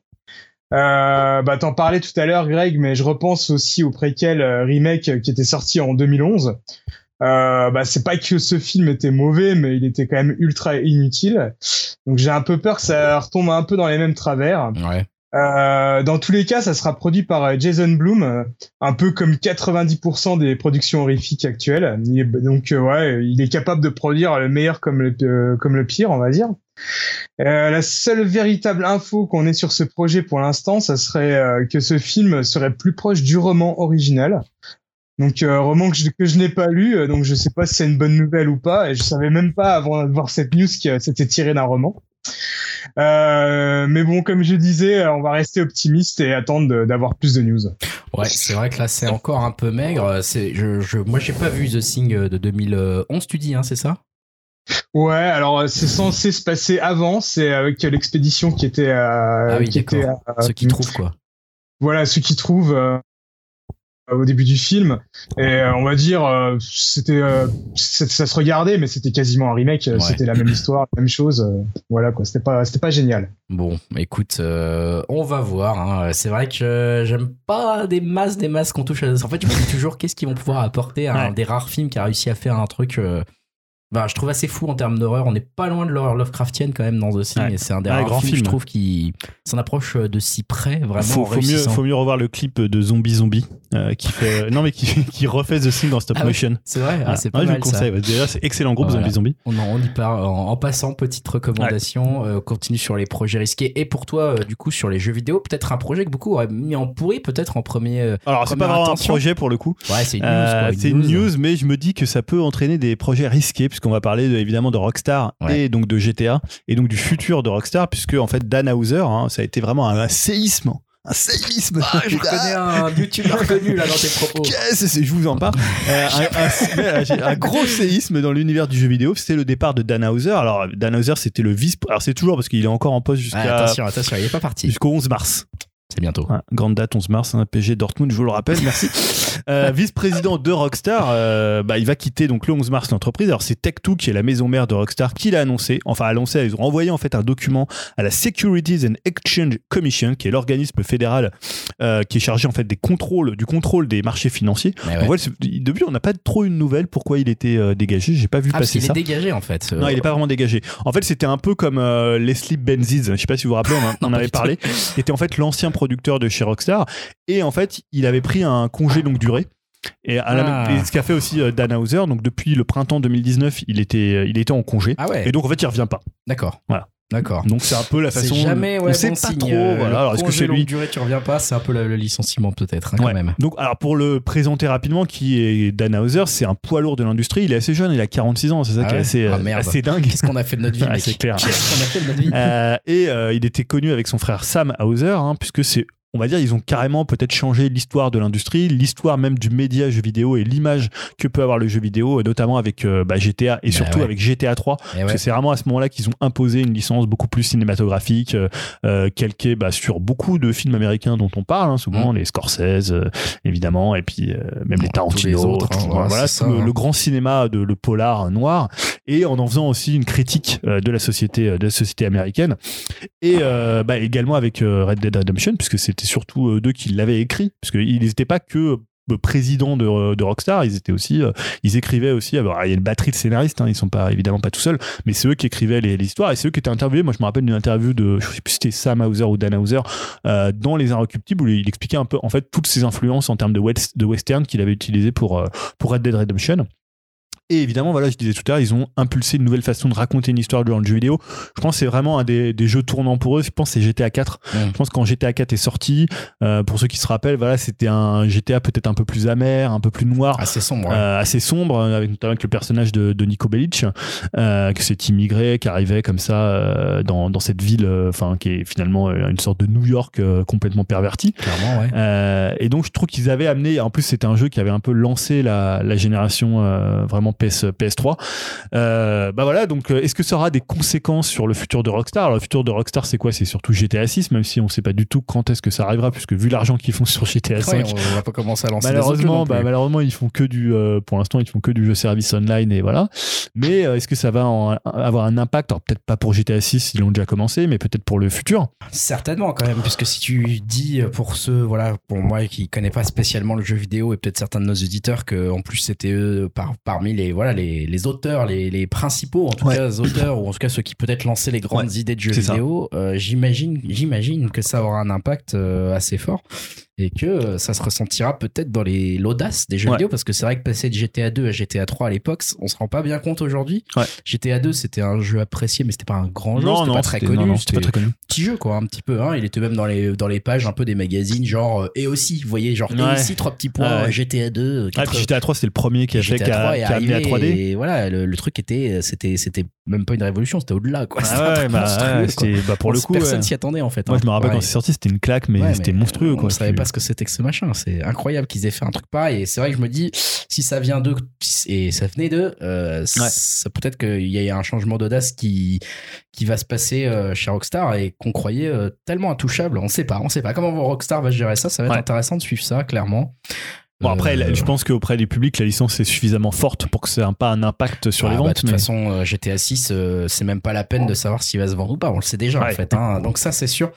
Euh, Surtout que le grand public sait pas qui est, qui est ouais, c'est ça. Ouais, c'est euh, pas justement comme un film où tu suis les réalisateurs, où tu sais, tiens, ah, il y a le nouveau machin qui est sorti, je vais aller le voir. Là, bon, on te dit pas trop le nouveau jeu Ouais. de, des D'autant qu'ils ils ont une politique de faire des GTA tous les 5-6 ans, C'est donc euh, on n'est pas sur un Call of Duty qui a perdu de sa superbe parce que finalement on a tiré sur le- la corde. euh, Et puis je pense qu'ils sauront, entre guillemets, copier euh, à peu près la patte Hauser. Maintenant, Oui. est-ce qu'ils sauront copier le- la prise d'initiative? Ouais. Autre question. On verra.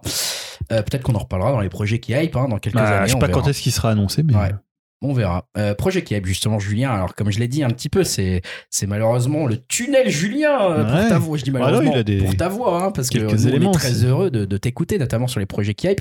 Et pour le coup, tu vas nous parler d'un projet qui hype, euh, je crois, euh, sur Netflix, et Ouais. ensuite de deux jeux vidéo. Je te laisse un petit peu enchaîner euh, ces trois projets. Ouais, parce que bah, depuis que j'ai vu la série The Witcher, on en parlait tout à l'heure sur Netflix, bah, je me reprends à croire.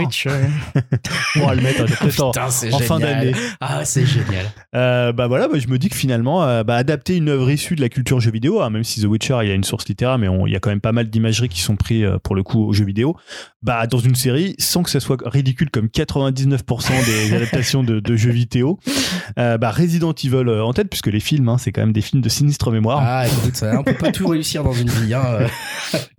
Et alors là, bon, cette annonce, elle date d'un an. Je sais pas si on en avait parlé à Ah l'époque. ouais Euh, C'était Deadline qui avait annoncé ça, mais en fait, ça a été confirmé par une bourde de Netflix début février, puisqu'ils ont fait en fait une description qui est apparue, puis retirée des registres Netflix. C'est ce qui se fait assez souvent. Alors, je sais pas d'ailleurs si c'est. euh, C'est peut-être un peu voulu. c'est peut-être un peu voulu pour faire un peu de buzz. Donc on sait qu'il va y avoir une série Resident Evil sur Netflix. Euh, elle aura pour cadre en fait la ville de Clearsfield dans le Maryland, euh, 26 ans après la découverte du virus T. Et elle tournera bien sûr autour d'Umbrella Corporation, hein, qui est la, la- la grosse multinationale euh, qui fait tous ces virus, euh, voilà, hein, tous ces virus qui. C'est ça, on sait pas pourquoi. Allez, on va foutre des virus, les gars. Ouais, bah c'est pas mal parce qu'après ça fait du zombie, donc ça fait ça. Des, des têtes à exploser. Donc on n'a pas vraiment plus d'infos à ce stade, hein, mais bon, on peut se dire que si c'est le même soin que The Witcher, alors je pense que je suis Ouais. peut-être un peu Je, surhypé. je crois que c'est exactement la remarque que j'allais faire. J'allais dire, mais je crois que Julien, là, je me permets de t'arrêter. Non mais honnêtement, Mais, Resident, euh, Evil, c'est, euh, Resident Evil, c'est une série euh, potentiellement qui a un Ouais, univers quand même très large, pense- très étendu. Pense Walking Dead, pense, euh, pense à ce que c'est devenu comme série. Enfin, je veux dire, ça n'a même jamais été une super Ouais. immense série. C'est pas non plus une- un excellent maintenant. Les trucs de zombies, je veux dire, ça passe en général mieux en film qu'en série parce que bah, il te faut un timing court pour garder l'horreur et la pression. Euh, voilà, je, je vois pas trop comment tu peux être à ce point hypé Ouais, par je sais ce pas, c'est peut-être. Witcher Je pense qui qu'il y a The Witcher qui te parle. Dim, t'en penses quoi, toi? Bah moi j'ai envie de dire pour euh, pour conclure c'est que euh, d'habitude on n'est jamais trop fort euh, au niveau pronostic mais là j'ai quand même envie de mettre ma, ma main à couper euh, de dire que ça sera quand même meilleur que les films quoi. Même si on a Ouais, c'est un petit pronostic que tu nous fais. Est-ce que tu on serais sait prêt? pas du tout ce que ça va être mais à mon avis je, je pense que ça va être déjà plus fidèle au jeu parce que de toute façon les films ils étaient pas du tout fidèles. Donc euh, ouais pourquoi pas au, au pire ça sera un Walking Dead euh, un peu random mais regardable et au mieux ça sera, ça sera sympa quoi pas sûr que je pronostiquerais, pronostiquerais un succès ni critique ni public perso. Ouais. J'ai un peu peur du truc. Un Non peu mais naze. bon, je, je- Après, ça dépend parce que c'est vrai que Resident Evil, euh, notamment, voilà, euh, si on fait le côté vraiment genre dans un manoir euh, très angoissant, etc., peut y avoir Bah, un côté moi, je- ouais, intéressant. voilà, mais... j'aimerais bien qu'ils reprennent un peu le côté euh, vraiment horrifique, soit du premier, ou du tout dernier, Mais le pas 7. zombie, quoi. euh, Enfin, il y a un danger voilà, d'aller oui. vers le truc de zombie où Ouais. on déglingue du zombie tout le temps, je, quoi. je suis pas un gros spécialiste de la série, mais ces euh, deux jeux-là, j'ai l'impression qu'ils ont un côté un tout petit peu plus euh, terre à terre, euh, vraiment juste avec des zombies ou quelques petits monstres. Et euh, c'est pas non plus euh, des, des némésis de dingue et Ouais, tout. c'est euh, ça. euh, Le 4 où il y si a on, voit un, euh, si on voit un Némésis euh, en plastoc comme dans les films, ça va pas le faire. Bah, c'est surtout si on voit euh, genre euh, 25 zombies par épisode, ça va vite être chiant. Si on en voit un tous les trois épisodes, tu vois, on pourra vraiment avoir une pression et avoir une vraie histoire à côté. Il va falloir mais- qu'il soit fort. Comme disait Dim, ça dépend vers quel, euh, vers quoi il se tourne. C'est-à-dire si on part vers Resident, Resident Evil 1 ou 7, on est plus sur un- une Ouais. peur, euh, tu Ouais. vois, qui est, qui est un peu, Ah qui est non, mieux non, pas le 7, pas le 7, je regarde pas ça. Ou alors si, si on part sur un truc, moi le 4 j'adore, mais c'est plus un jeu d'action. Mais voilà, là, on le est plus 5 et le 6 Dead. qui sont vraiment des trucs où vraiment des. TPS euh, où ça bourrine. Voilà, ça sera peut-être moins intéressant. Mais euh, voilà, je pense qu'on est dans le podcast du pari, le podcast du, gambler, podcast. du gambling. Donc tu fais ton James. voilà, un peu comme j'avais misé sur euh, un échec de Jurassic World, euh, je vais, je vais me Qui a fait un milliard en une Qui a fait un milliard, j'avais sous-estimé la puissance des dinosaures. Ouais. Euh, bah, je- je- j'espère que ça sera bien. Mais je pense qu'on devrait tenir une rubrique, le pari d'Upcast. à chaque, à chaque Ah, épisode, on fait un pari et on voit qu'à chaque fois, on se plante parce qu'on Bah, est vraiment des Là, tu guiches. sais, dans nos attentes, il y avait Hunters, la série qui va commencer. euh, Ouais. Et apparemment, c'est très pourri. Ah, Mais ah, voilà, avec Al Pacino là, sur vois, les je- nazis. moi, j'aurais pas parié un dollar sur The Witcher en série et ah pourtant, bah, j'adore. pareil, pareil, hein, pareil. Donc c'est incroyable. Donc là, pour- toi, tu, on, on peut noter hein, pour la postérité que Julien parie son billet sur Resident Evil en série sur Netflix. Ah, on le note. En 2020. Voilà. Et dans les autres projets qui te hype, j'espère que t'es un peu plus sûr de toi. Moi, pour le coup, j'appuie un peu plus des deux autres projets qui hype, puisque là, on passe du côté du jeu vidéo et on passe, je crois, si j'ai bien compris, Studio 17, tu nous parles d'eux qui, qui va jouer les déménageurs. Je, je crois que c'est eux qui font euh, le, le petit jeu de cuisine qu'on Ouais, aime. Overcooked. Overcooked qu'on aime tant. Euh, oui, donc en fait, on a une date pour un jeu qui me hype beaucoup. hein, c'est le 28 avril. Euh, J'ai un peu de C'est crésillement. moi, c'est moi. D'accord, autant pour moi. Euh, donc le 28 avril va sortir un jeu qui s'appelle Moving Out. C'est le nouveau jeu donc de Team 17 hein, via deux de ses studios. Euh, donc Team 17, je disais, c'est les créateurs de Overcooked. Et là, tu mets Studio 17, j'ai dit moi, par exemple. Alors, c'est peut-être moi qui me suis trompé, mais j'ai vu Studio 17 dans ta news. Est-ce que Studio 17 et Team 17, c'est la même chose, du coup? C'est peut-être moi qui me suis trompé. Parce que moi, je connais Team 17, je connaissais pas non, Studio c'est- c'est 17. non, c'est Team 17. Ah, c'est Team 17, d'accord, ok. J'ai dû faire une erreur sur c'est le. ça. Donc, on que- corrigera. Mais Team 17, c'est. ils, font, ils ont fait d'autres trucs. C'est pas Worms et tout ça aussi, Team Euh, 17 ouais, ou- alors le truc c'est que c'est ils ont plusieurs studios à l'intérieur Hmm. qui font euh, les jeux. Alors je sais pas exactement ce qu'on fait Worm, ce qu'on fait euh, D'accord. Ouais, c'est pas leur première réussite de jeu Non. à multijoueur, on va dire, très Ouais. fun, notamment, effectivement, Overcooked. Ouais, qui était un jeu donc de cuisine en solo ou en multijoueur, surtout en, solo, multijoueur. ça n'a pas beaucoup d'intérêt. En multijoueur, vous allez vous taper dessus au bout de 4 Ouais. secondes. C'est C'est vrai, absolument vous allez génial. gueuler sur vos. Si vous jouez avec vos enfants, vous que sur vos donc, enfants. rapidement, je sais pas si tu l'as redit, excuse-moi, jeu de coopération, mais coopération de type, il y en a un qui coupe la viande, il y en a l'autre qui fait la cu- cuire, et puis on doit tout livrer en même Ouais. temps, donc ça met la pression à tout le monde, Ouais. et en même En, temps, li- en temps limité en plus. on a envie que l'autre aille plus vite, et on Ouais. l'engueule très, très vite quand il fait pas bien son boulot, donc ça peut Ou vite quand il partir tombe. en couille. Voilà, exactement. Quand dans un trou, par exemple. Euh, Euh, voilà, donc là, qu'est-ce cool. que c'est Moving Out hein? C'est un jeu, bah, tu le disais, qui reprend pas mal le principe et même le visuel hein, pour si tu vois le, le, ça, le trailer. BD, euh, BD 3D, on va dire. Ouais, voilà, pas super beau, mais su- suffisamment efficace et, et assez drôle donc de, de Overcooked. Sauf que là, c'est un jeu de déménagement, donc il faudra déplacer Ah, le plus rapidement possible des canapés, des pianos, des affreux. frigos. Pivote. Euh, Pivote. voilà, c'est ça. Parce que Pivote. en fait, le truc dans euh, Overcooked, tu faisais jamais les trucs en même temps. C'est-à-dire que quelqu'un coupait, Ah oui, toi tu ça. faisais autre Ah chose. ouais, Après, tu lui disais, mets ça dans une assiette. En fait, tu, tu avais un, peu, tu, ça fonctionnait un peu entre chef et commis. C'est ça. Et tu lui gueulais dessus. Et Et, tu tu lui vas ça dans l'assiette, connard. Alors que là, quand tu vois la vidéo, tu vois que vraiment ils sont en train d'essayer de déplacer un, un canapé. Ah, alors forcément, il y, y a plein de trucs complètement loufoques qui vont t'arriver dessus. Oh. Euh, puisque ils annoncent, alors j'avais noté, ils évoquent des terrains de jeu comme des maisons hantées, des quartiers endormis et silencieux, des fermes bouillonnantes ou carrément des maisons, des missions dans l'espace. cool. Voilà donc. euh, D'ailleurs, comme dans Overcooked, hein, euh, parce dans qu'il y avait déjà des missions dans l'espace dans ouais, Overcooked. complètement barré aussi. Waouh. Euh, on pourra créer son avatar, hein, à la différence d'Overcooked où tu gagnais des petits personnages que tu pouvais, euh, tu pouvais incarner. Ça sera jouable à 4 Exactement. En coop hein, et il y a plus de 50 niveaux qui sont annoncés. Et donc ça sortira le 28 avril sur PC, PS4, One et Switch. Et je crois que sur PC il est Yes. déjà en accès anticipé. 28 avril, tu dis? Ouais, 28 Ah, ça avril. pas si longtemps que ça et on est pressé de voir Ouais. ça. Après, bon, peut-être que si on a euh, rincé Overcooked 1 et Faut voir, 2, ouais. je pense que la recette est très très proche. hein. Il n'y aura pas une grande surprise là-dessus.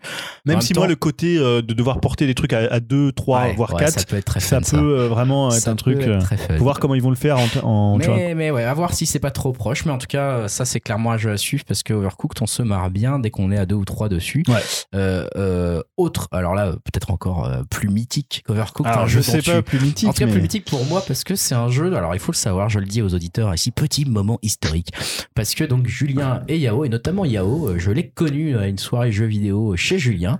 Et, euh, et ils parlaient déjà à l'époque tout le temps. Ils étaient déjà en mystification totale d'un jeu qui vrai. s'appelait et qui s'appelle toujours Wonderful 101. Ouais. Mais Voilà. c'était la folie hein, sur le, notre compte euh, WhatsApp. Ah là là là là, on pouvait Ah là là. pas les arrêter. Ça y est, les deux en étaient gros, euh, relancés. Je, je devais regarder une série. Après la fin de mon épisode, je vois, il y avait plus de 100 messages. Euh, tous parlaient de Wonderful 101, plus de messages que de Wonderful. J'ai laissé tomber, j'ai pas tout lu. Hein. Alors, mais les mecs sont des dingues de Wonderful Alors, 101. Ils y ont tous les deux passé plus de 300 heures. Je sais pas combien, c'est des malades. Alors, je vais refaire un peu la, la- dans la- l'ordre, parce qu'en fait, c'est Yao qui devait faire cette news, mais je l'ai récupéré Ah, vu bah, qu'il parce est que pas là. peux pas t'empêcher de parler Donc de je l'ai fait un peu en Wonderful 101. impro hein, parce que je l'ai pas du tout euh, retravaillé. En fait, ça a commencé. Donc c'est Wonderful 101, c'est un jeu de Platinum Games. Eh. Et il y a quelques temps, il y a, je crois peut-être trois semaines, Platinum Games a annoncé en fait euh, euh, ce qu'ils appellent les Platinum 4, hein, qui sont basés sur un peu les ce que faisait Capcom, les Capcom 5 à l'époque où les membres de Platinum bossaient chez Capcom. Et donc c'était cinq jeux qui étaient sortis euh, comme ça, qui avaient été teasés. Donc là, ils ont teasé quatre jeux. Donc ils ont fait un site avec euh, voilà, ils vont annoncer là notamment le 27 février prochain, ils annonceront un deuxième jeu. Euh, et donc là, ils ont leur premier jeu, c'était donc le remake de The Wonderful 101. Donc Wonderful 101, c'est un jeu qui était sorti sur Wii U. Eh ouais. Donc, peu de gens- Malheureusement pour ce jeu, presque. hein. Bah ouais, alors après, c'est un jeu vraiment très particulier. C'est un mélange entre euh, Bayonetta, Pikmin un peu. Pikmin pour la représentation. C'est ça, euh, parce que donc tu diriges euh, à la fin, enfin si j'ai bien compris, tu peux donc diriger jusqu'à 101 personnages d'un coup, mais en fait c'est un groupe de ouais, personnages c'est un groupe de personnages. avec lesquels tu peux faire des formes plus ou moins, les, Ouais. si tu fais des bons combos, au bon T'as, je sais plus, alors c'est etc. 7 ou 8 personnages principaux qui représentent différentes armes. Donc tu vas avoir un marteau, une épée, euh, un fouet, et que tu vas devoir, soit avec ton stylet, soit avec ton stick, dessiner, enfin matérialiser pour les, les faire s'incarner. Et après, c'est un beat'em up. euh, pour le coup, pas forcément classique, mais un beat'em up un peu avec, euh, avec des esquives, avec des combos. Voilà, ça, avec pas euh, mal de, bah, de trucs voilà. à la Bayonetta presque un petit peu. Ouais, mais ouais, un peu à la Bayonetta. c'est aussi complexe ou plus complexe? Euh, c'est aussi profond, on va dire. Ouais, C'est bon. moins accessible, je pense, parce que voilà, c'est genre de jeu où forcément. tu peux passer des heures quoi. Ouais, voilà, moi j'ai passé plus de 200, euh, Est-ce que ça 250 ressemble heures. à l'autre jeu que j'avais filé lors d'un podcast là, Astral Chain Ouais. Genre Euh, en termes de combat, etc. Parce que visuellement, c'est. Alors moi, visuellement, je dois avouer qu'on Wonderful 101, ça m'a toujours fait envie parce que je trouvais ça magnifique, ouais, super beau. Ce côté avec ces petits les personnages petits très personnages Sentai. qui euh, sont très Sentai, qui sont tous avec des couleurs flamboyantes, Ouais. et qui sont tous marrants. J'avais ah, très c'est envie très d'y drôle jouer. en plus. euh, faut- Maintenant, j'ai essayé un jeu Platinum, Platinum Games, j'ai absolument rien compris. Donc j'ai fait genre, ok, c'est pas pour moi. Alors, je vais pas te dire que c'est le jeu le plus lisible du monde Non, euh, ou le plus accessible du monde. Maintenant, euh, je sais pas. tu veux- c'est beau, hein. c'est un beau jeu, quoi. Et donc voilà, qu'est-ce qui s'est passé? C'est-à-dire que Platinum Games a lancé un, un Kickstarter euh, aujourd'hui qui en est, je crois, donc après, au bout de 15 jours. Déjà, à- on peut préciser peut-être que on s'attendait pas spécialement à que, euh, tu vois, on voit Wonderful 101 qui débarque. Moi, je veux dire, à part Julien et Yao qui m'en ont plus que parlé pendant des années, personne ne m'a jamais parlé de Wonderful 101. Je n'ai jamais vrai. vu un article en ligne sur Wonderful 101. Je veux dire, euh, au moment où il y a Mm. le Kickstarter de Wonderful 101 qui est annoncé, je me dis, Hum, ça va pas aller très haut ce ça va pas aller très Comme haut. quoi, on est vraiment bon dans les paris ici. Non mais en- alors faut, faut, faut voir un truc c'est que ça a cartonné euh, on va dire le premier jour Ouais, c'est ça. En fait, ils un- ont- mais monstrueux le En premier jour. gros, sur le premier jour, ils ont pratiquement atteint euh, tous les stretch goals C'est euh, ça. qui s'étaient fixés. Donc, notamment, donc, il y avait un, stretch goal à 30 000, euh, je crois 30 000 dollars pour la version Switch. Donc, autrement dit, c'était euh, C'était gagné atteint ça. en Je le deux savais, minutes. eux, ça y est, ça, ils savaient. Euh, Il y a eu un pour la PS4, je crois que c'était à 1 million. Et là, pour l'instant, ils sont à 1 million et demi. Mais ça a quand même pas mal stagné. Alors, c'est le principe aussi des Kickstarter. Hein. Mais euh, le 2 millions va quand même être dur à atteindre. Ouais. Et à 2 Euh, millions, tu te souviens 2 de ce que millions, ouais. Alors là, il y a encore euh, les paliers, c'est 1,75. Et ils font un remix d'une musique, je crois, avec un invité spécial. On s'en fout. et un autre niveau parce qu'il y a un niveau avec Lucas donc Lucas c'est un personnage qui est dans le jeu Ouais. et il y a des petits niveaux en 2D et il rajoute un deuxième niveau euh, enfin un deuxième jeu de, de- autour de Lucas. Euh, mais bon ce qui est ce qui est intéressant là c'est qu'ils ont mis plein de goodies. Alors là on était fous. On dit ah prendre la Ouais, version à Les 450 mecs se battaient pour savoir s'ils prenaient la version à 90, à 400, un Euh, machin, ah, putain, il y avait des trucs de folie les vinyles les trucs les- tu les pouvais même avoir une veste tu pouvais te faire la bloquer par Camilla aussi. Ah, ça, c'est c'était facile, assez drôle. Ça c'est assez facile C'est assez facile. Voilà donc il y avait plein de trucs très très cool qu'ils ont lancé donc pour l'instant j'ai toujours pas baqué. mais non parce que je ne sais pas quoi Yao, je crois que vous les baquez à 90 dans Ouais, la moi, je- dernière update. Je sais Non, pas je pense que je vais backer Bah, bientôt. c- C'était bien la peine de nous envoyer euh, 15 000 messages. Écoute, voilà, la, la passion parlait, mais j'ai réussi un peu à me raisonner. Alors, tu sens, tu non, sais je vais essayer de prendre le truc avec le t-shirt, avec le, la petite. Moi, je voulais la petite carte de membre. hein, voilà. C'est Voilà. combien alors? Je suis pas à 80 ou un truc dans La le genre. carte de membre, elle te permet de faire un truc ou c'est juste parce que t'as la, Non, la carte de membre la carte de membre. Et la, la veste, elle vaut combien? Ouais, c'était hyper cher. Je crois qu'elle est déjà plus là, la veste. Ah, la veste, ça m'aurait Là, c'est les mecs qui ont mis 2-3 000 euros quand même. Parce que franchement, euh, j'avoue que le. Non, mais c'est vrai que le... si vous avez jamais entendu parler de Wonderful, euh, oui, de Wonderful 101, pardon, tapez ça, allez voir sur YouTube. euh, on va essayer de mettre un lien ou quelque chose. Honnêtement, c'est tellement coloré et sympa. Le Ouais. graphisme, le design est top de ce jeu. Moi, j'ai toujours trouvé ça formidable. Et euh, Après, c'est un jeu qui a divisé même dans la presse. hein, oui, après, je pense que. Et puis même dans les. Dans... Oui, oui, c'est vrai que les notes des critiques sont pas spécialement bonnes. Mais voilà, de savoir qu'autour de moi, euh, j'avais deux grands amoureux du jeu vidéo, de mecs qui jouent comme des brutes et qui sont plutôt des bons jeux- joueurs de jeux vidéo, comme donc Julien Yao, et qui, euh, en gros, était en mode genre, toi, t'as fait plutôt 200 ou 300 heures. Et voilà, et je me suis dit, mais c'est quoi ce jeu de dingue?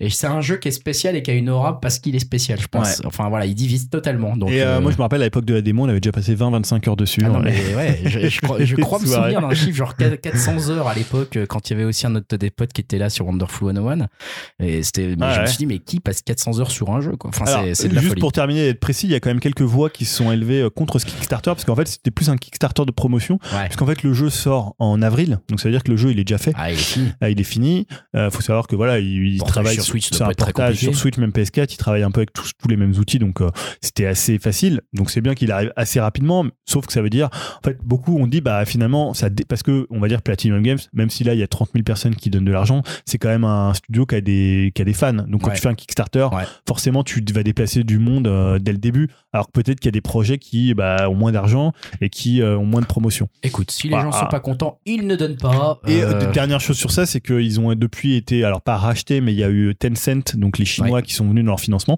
Sauf qu'en fait, là, la- la- ce que Tencent, l'argent que met Tencent, ça f- concerne pas les, les remasters. Mm. Euh, eux, ils voulaient vraiment faire le remaster de ce jeu. Et Tencent, eux, ce qu'ils veulent, c'est des nouveaux jeux. Donc ils ont mis de l'argent pour qu'ils fassent des nouveaux jeux. Donc c'est pas, les gens on disaient, oui, bah alors c'est trop bonne faut- nouvelle euh, trop mauvaise nouvelle d'ailleurs Tencent qui intervient là-dedans parce que bon Ah, c'est il- pas un rachat mais En fait, l'idée de Platinum Games, c'est à terme de pouvoir euh, auto-éditer, s'auto-éditer, en fait. ce qui serait une bonne nouvelle Parce qu'aujourd'hui, euh, on sait que bah, il y a eu des, quand même pas mal de problèmes avec Microsoft, avec euh, Scalebound. euh, ils ont eu des problèmes un peu avec tout le monde Euh, avec hein. Nintendo, enfin tu vois, euh, Nintendo ils voulaient, ils voulaient pas. euh, en fait, le, ce qui s'est passé pour l'IP de Wonderful, en fait l'IP appartenait à co-appartenait Ouais, à Platinum et à Nintendo. Donc en fait ils ont négocié avec Nintendo pour racheter.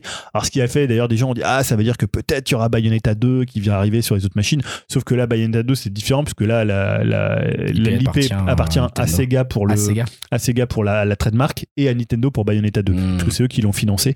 Euh, par contre Astral Chain il pourrait arriver sur d'autres machines hein, puisque si tu veux le Mm. refaire un jour non ça parce qu'il ouais. est copropriétaire, mais comme il a bien marché, tu vois, il y a un million de ventes. euh, Euh, et d'ailleurs, enfin, je rien à enfin rien à voir si, mais est-ce que tu as, pour ceux qui s'y connaissent pas tellement en jeux vidéo et qui nous écoutent comme moi par exemple, euh, les trois fameux autres jeux qui sont euh, potentiellement euh, teasés, est-ce que toi tu as des pronostics, sachant qu'on est vraiment bon en pronostics décidément, est-ce que tu, tu saurais comme ça dire un petit peu, je pense que ça pourrait être ça, ça et ça ou Alors, faut, faut voir qu'en fait, le truc pour l'instant, c'est qu'on sait pas si c'est des jeux qui ont déjà été annoncés. Donc, est-ce que ça va être un moment, ils vont dire, tiens, on a des annonces sur Bayonetta 2 ou sur euh, Babylon, Babylon's Fall. Mais il semblerait que le jeu du 27, alors, le truc, c'est que c'est bientôt l'anniversaire d'un jeu qui s'appelle Metal Gear euh, Re- euh, Rising Revengeance. Ah oui, je m'en souviens de celui-là. Euh, alors, est-ce qu'il y aura quelque chose autour de ça? Peut-être un remaster? Alors, faut, faut savoir que là, ils ont sorti un remaster de Bayonetta et Vanquish pour les 10 ans. Enfin, c'est Sega qui l'a sorti pour le coup. Mais voilà, il y a peut-être un faisceau autour de ça. Est-ce que c'est des projets totalement nouveaux? On sait pas on trop, sait pas. Euh, moi, je pense pas que ça soit des trucs qu'ils qu'ils ont déjà annoncés. Euh, parce que je pense pas qu'ils pourraient communiquer quand ils veulent sur Bayonetta 2 alors à moins que ce soit en, en collaboration avec euh, Nintendo mais Nintendo en ce moment ils sont assez discrets euh, voilà Encore un jeu sur lequel, euh, si c'est si ce fameux Metal Gear Rive machin Revengeance, Rising là, Revengeance ouais. encore un jeu sur lequel on peut passer pas mal d'heures si je me souviens Ouais, bien sur ce très très bon jeu aussi très difficile à maîtriser dans son dans beaucoup son de profondeur avec un ça. gameplay très très différent, beaucoup plus rapide que c'est pas du tout un jeu à combo, hein, c'est un jeu à déplacement, à occupation de l'espace. Très, très- vraiment excellent. Ouais, donc voilà, vous avec avez François de- Hollande en boss de fin. Pour ceux qui l'ont pas fait. Ah ouais, il ressemble à. Tu vas voir, fais On boss tape de fin boss et de fin de- boss de voilà. fin sur YouTube et euh, De il Resident, ressemble. euh, non, de Metal Gear euh, Rising Revengeance. Rising Revengeance, boss Voilà. de fin. On va Où essayer. on incarnait donc Raiden, hein, qui était le C'est personnage ça. de Metal Gear Solid 2. Euh, écoute, euh, beaucoup de peut-être de projets qui vont hyper du coup dans le jeu vidéo dans les semaines euh, qui viennent. On, on laisse la voix de Julien se reposer un petit peu, euh, puisque euh, on va passer la parole euh, à Dimitri. Dimitri avec deux euh, news qui hype et cette fois-ci on quitte un peu l'univers des jeux vidéo. Euh, tu vas nous parler. Alors je sais pas si c'est une news qui me hype ou pas, mais tu vas parler de Hulu. Et euh, Ouais. une plateforme de, de, de distribution de vidéos en fait, hein, si je le crois. euh, ouais, souvenir. c'est ça, ouais. Bah, en même temps, ouais, ça faisait longtemps qu'on n'avait pas fait une petite news hein, concernant les, les plateformes de streaming. hein. C'est vrai. Ce qui est quand même assez étonnant, hein, parce que bon, on a toujours l'impression qu'il y a une nouvelle euh, plateforme qui débarque chaque semaine. Euh, alors pour rappel, euh, bah, Disney Plus se rapproche de la France car le service euh, va arriver le 24 mars prochain. Ah, ça t'était obligé d'en parler. Ça. Ah, on va enfin pouvoir voir du Star Wars, du Marvel et du Pixar Ah bah taquet. ouais, enfin, dis donc, Ah ça là nous là, manquait. ch- ch- chose qu'on fait rarement ici. Hein. Le Mandalorien, oh là là, on sait pas ce qui se passe. Mais bon, le problème dans tout ça, c'est qu'il n'y a pas trop de contenu euh, plus euh, adulte, on va dire, euh, du contenu avec du sexe et de la violence, hein, tout ce qu'on aime chez Upcast. Exactement. Et euh, c'est là que la bonne nouvelle arrive, parce que Hulu sera disponible dès l'année prochaine avec Disney Plus en dehors des États-Unis. Ah, Et euh, donc Hulu, ça veut dire des séries et des films, euh, par exemple, bah, des films Fox, vu que la Fox a été rachetée par Disney, et des films séries plus noires comme par exemple Alien ou Son- Sons of Anarchy. Alors je trouve que les deux combinés Disney Plus et avec Hulu, ça peut être une super offre.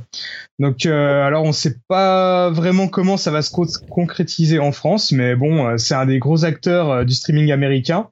Et donc c'est plutôt cool de savoir que ça va arriver euh, chez nous quoi. c'est vrai. Est-ce que actuellement Hulu c'est pas un peu récupéré par OCS via un accord avec HBO Il y, a pas- y a pas un truc comme ça actuellement Alors, on n'a pas du tout mais- en France? Il a pas certaines séries, euh, non, rien du tout? Alors là je sais pas ça. Ah, je dis, euh, non mais je dis je- sûrement une connerie, hein, c'est une vraie Mais question. tu parles pour Hulu ou pour, euh, pour Hulu, ouais, je croyais qu'enfin, il, voilà, me donc semble, je- il me semble que ouais, il y a peut-être quand même. euh, Enfin, on va dire que le catalogue de la Fox, elle est, il est un peu éparpillé. Euh, Ouais, je euh. Ouais, Non, au mais- CS, euh, peut-être, aussi euh, bah, Amazon Prime et puis, euh, Ah, ça. puis Netflix. Bah, par exemple, c'est Anarchy, Prime, ouais. sur Amazon Netflix et Amazon Prime. Ouais, Euh, les. American Horror Story, c'est pareil. euh, donc, euh, ouais, c'est un peu éparpillé, mais à mon avis, euh, dès l'année prochaine, de, toutes ces plateformes-là, ils vont perdre les droits au profit de Hulu si ça arrive. Quoi. Ouais, bah ouais, normal. Alors, euh, de- non, je moi, il y a un truc sur lequel je voulais rebondir parce que là, ces derniers temps, vu que j'ai branché, euh, enfin, j'ai branché la Xbox sur le Projo, donc finalement, maintenant, j'ai accès à Canal, Ah, à OCS et à Netflix pour les films directement sur le Projo. Donc, Ah. je regarde, je suis un peu plus attentif au catalogue. Et en fait, je trouve que le catalogue de films euh, sur les plateformes de streaming, elle est super euh, famélique, quoi. Il y a rien du tout. ah non, c'est affreux. Tu vois, par exemple, là, je voyais- je voyais Netflix, ils faisaient une- un petit tweet pour dire regardez tous les films qu'on a. Euh, ils en mettaient, tu vois, 7-8, mais honnêtement, il y, a- il y a presque rien, quoi. Non, non, ouais, euh, c'est a- beaucoup. ça à joue- quand, en fait, à quand un, un site de streaming avec vraiment un fond de. Alors, je sais que c'est Ça compliqué. hein. existe, hein. il y en a certains qui sont spécialisés dans les films, et notamment dans les films. Alors, euh, ap- Après, OCS, ils ont quand même pas mal de films. Quoi. Ouais, c'est pas ouf quand même. hein. OCS, on a honnêtement un peu plus. Parce que Amazon Prime et en fait Netflix se, ouais, se battent beaucoup sur les séries. OCS joue un peu plus les films et ça tourne un Ouais. peu notamment sur des films français, des trucs comme Il y ça. a quelques OCS. thématiques aussi là. Ouais, par exemple, il y avait, intéressantes. il y avait euh, comme en François Ozon, il y avait un Lars von ça. Trier. Mais c'est vrai que euh, moi je trouve quand même globalement si t'as plus envie trop de mater des séries ou que t'as envie de te faire une pause série et de te regarder quelques films, euh, bah, Netflix tu tournes vite en rond Ouais. et puis surtout avec Mm. beaucoup de films euh, genre comédie romantique américaine, Ouais, à voilà, con, le catalogue nul, est- mais nul en plus même pas bien, enfin voilà ou Toi, des trucs honnêtement, leur- fois, les, les classiques ou les chefs-d'œuvre, ils se comptent un peu sur les doigts d'une main. Ah hein. ouais, ouais, et puis même là, il y a pas longtemps, j'ai vu, euh, j'ai été revoir un peu Netflix USA pour voir s'ils avaient un bon catalogue au niveau film. Je cherchais pas des séries, je cherchais des films. Bah, c'est pas exceptionnel, hein. Les grands, même les classiques, les trucs qu'ils proposent, c'est des trucs qu'ils ont depuis trois ans et c'est pas, c'est pas, c'est pas énorme, quoi. Il y en a, il y en a une trentaine, une quarantaine, euh, mais c'est que des films, euh, ouais, voilà, soit tu les as vus, soit bon, euh, c'est, t'as pas vraiment, enfin, ouais, non, Ah, c'est, je sais pas. Disons que euh, voilà quoi. Ouais. Ils surfent euh, sur l'air du temps, c'est-à-dire que euh, Les les, gens maintenant ils préfèrent regarder des séries. Hein. Ouais. Euh, moi j'ai beaucoup de, de gens qui, me- qui me disent qu'ils regardent jamais de films chez eux parce clair. que euh, c'est trop ça- long. Demande un investissement de temps. Euh, Là c'est une série, c'est 40 minutes et c'est c'est plié C'est quoi. ça. C'est ça. Et alors, des fois, ils ont des trucs bizarres, c'est ils ont Retour à le futur 2 et 3 et pas 1. Exact. J'ai pas compris Aux pourquoi. États-Unis, ils avaient. euh, alors, je sais pas si c'est en France pareil, mais ils avaient. euh, le, pareil, le, le Seigneur des Anneaux, ils avaient le 2 et le 3. Ah d'accord, tu qualité les- de l'anneau, tu te le. Tu, voilà, non. tu peux c'est- pas. c'est- Ça, c'est assez courant. Et là, moi, pareil, sur Netflix, euh, je suis en train de regarder un, un animé. J'ai regardé la première saison. Je vois qu'il y a la deuxième saison et je finis la première et je vois que la deuxième, elle a disparu. Allez, hop là. Ce catalogue. Il y, a, il y a allez, des spécialistes de Bon, ça, c'est OCS aussi. Là, on en hein. avait parlé la dernière fois, ils ont quand même les Ghibli là qui sont arrivés la Ouais, première vague. Ghibli, euh, et, mais après, euh, tu vois, c'est vrai que quand tu vois que le Scorsese, euh, je sais pas combien de pourcents de gens l'ont commencé, mais l'ont pas fini, d'ailleurs, comme Ah, je fais partie. Ouais. The Irishman, ouais, euh, sur Netflix, tu te dis, bah, peut-être que Netflix a plutôt envie de garder les gens sur la durée, donc il faut foutre des séries parce que les gens regardent les séries et pas tellement les films, quoi. Et alors honnêtement, c'est dommage parce que tu vois sur Netflix en termes de qualité, je parle de de Ah, qualité la visuelle et sonore. Elle est folle. Quand tu prends l'abonnement 4 Euh, alors HD, tu là, peux l'avoir en HD, en 4K. Ouais. Alors c'est du bah, 5 du coup, toi, points. t'as l'abonnement t'as l'abonnement 4K, puisqu'on Ouais, le mais j'ai pas de la 4K moi, donc Ah, euh, pas la mon 4K, Projo il est en, Ah c'est oui. du Full HD. Mais tu vois, l'autre fois je regardais, enfin je comparais The Revenant Blu-ray et The Revenant euh, sur euh, Netflix. Et honnêtement, c'est un peu mieux en Blu-ray. Mais franchement, c'est vraiment de super qualité. Alors que tu, quand tu vois OCS, oh, c'est de la stéréo et Canal aussi. hein. J'aime bien, j'aime bien leur proposition euh, de fond sur OCS. Ouais. Je veux dire, ils ont un bon catalogue, mais j'ai beaucoup de, mais on n'est pas, je suis pas le seul parce que je sais que Dimitri c'est le cas aussi. On est nombreux à se plaindre de l'application OCS. Ah, l'application, et elle fait- il y bah, a j'ai- beaucoup de problèmes et la qualité technique elle est pas top. Les sous-titres qui disparaissent à Ah un là moment donné. Une fois, je, bah, je regardais Good Time, il est de, des frères Safdie, il est sur OCS. C'est bah, une catastrophe le c'est quand même une catastrophe. Alors bon, le fois je regardais Rosetta, ça gêne pas trop, tu vois. Et même Canal, hein, Canal quand même, c'est tu te dis à un moment ils étaient pionniers. Alors, en plus il y a plein de nouveaux films sur Canal, donc c'est Ouais. assez cool, tu vois. Là je voyais il y avait le Eastwood, il y avait euh, Mm.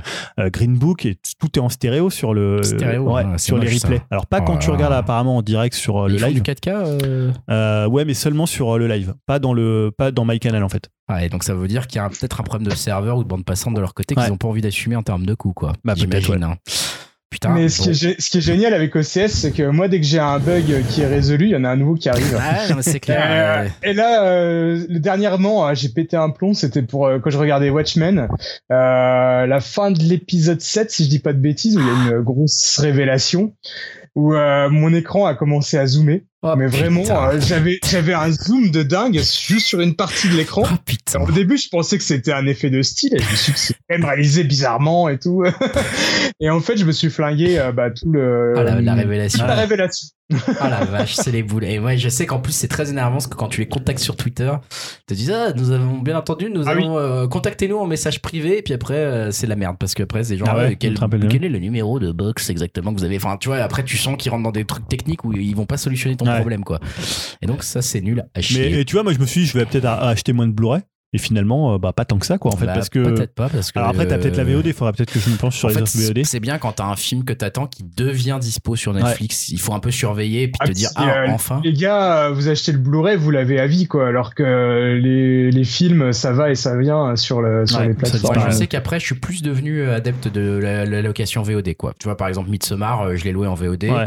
Euh, bon, c'est a tellement un très grand film que peut-être un jour j'achèterai en Blu-ray. la mais version en fait, longue, en plus. euh, je, je vois bien ma collection de Blu-ray, je l'ai pas ressorti Ouais. depuis quasiment depuis que j'ai Netflix maintenant. Donc, euh, en fait, euh, je n'y reviens pas tant que ça. Bref.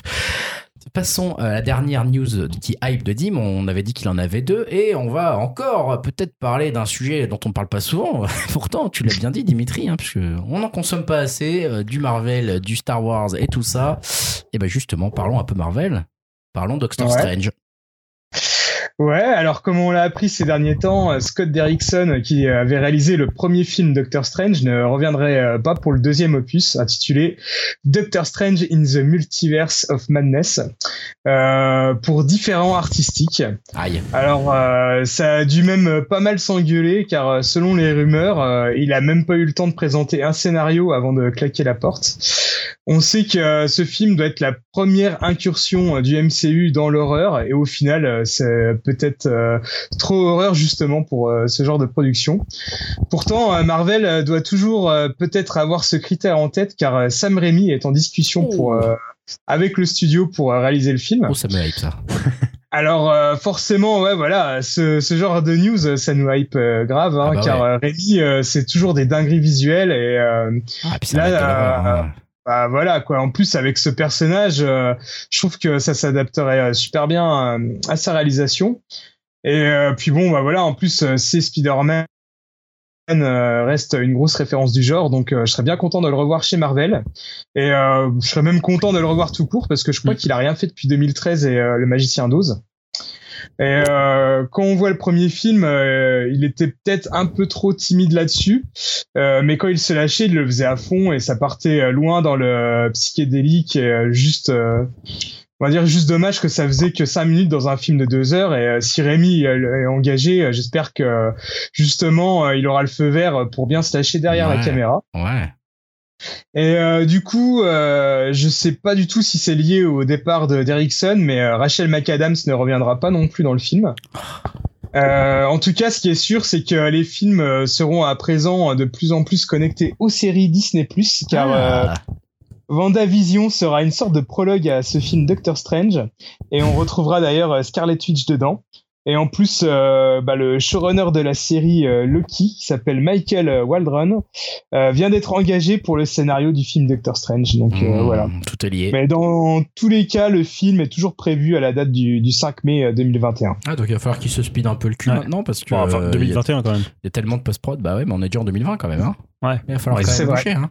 Faut le filmer et puis le post-produire, euh, sachant que ça va être un film qui est principalement basé sur des effets spéciaux parce que effectivement, euh, Multiverse of Madness, j'imagine qu'on va avoir beaucoup de, de trucs genre les déformations d'immeubles qu'on avait dans le 1.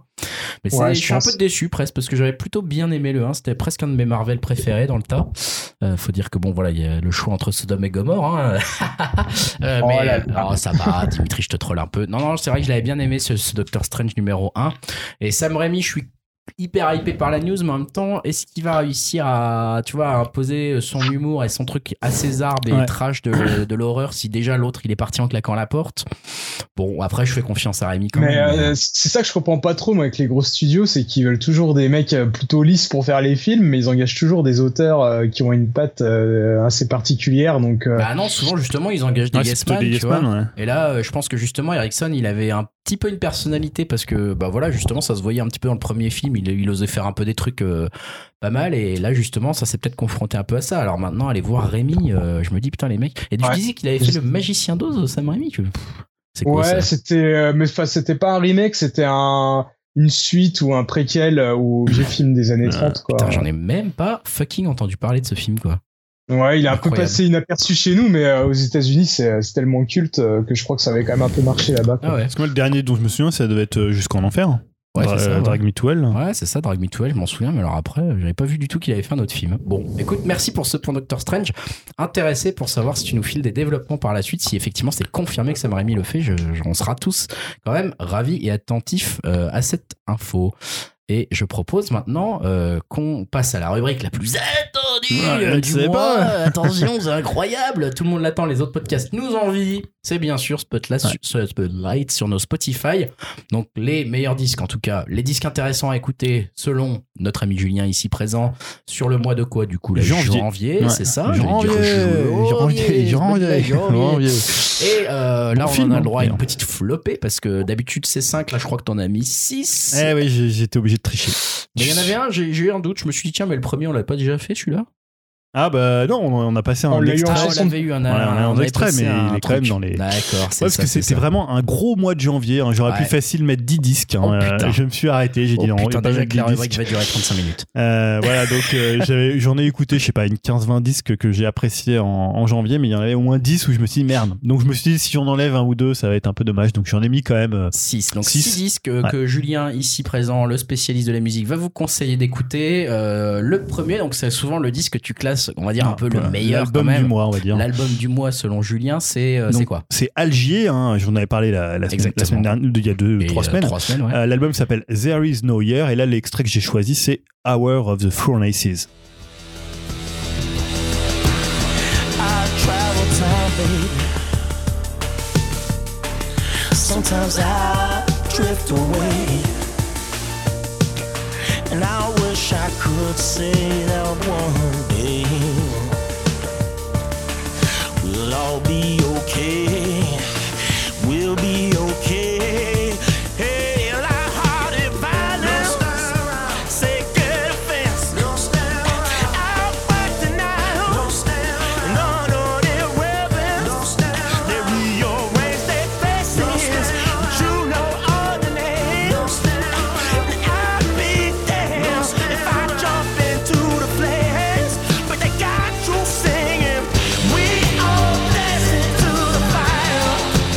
voilà, je le disais dans le dernier podcast, j'avais passé ce qui est à mon sens peut-être l'un des meilleurs euh, morceaux de ce début d'année, c'était Dispossession. Donc là, c'était un, un des autres gros titres de ce troisième album d'Algier, donc euh, The Hour of Furnaces.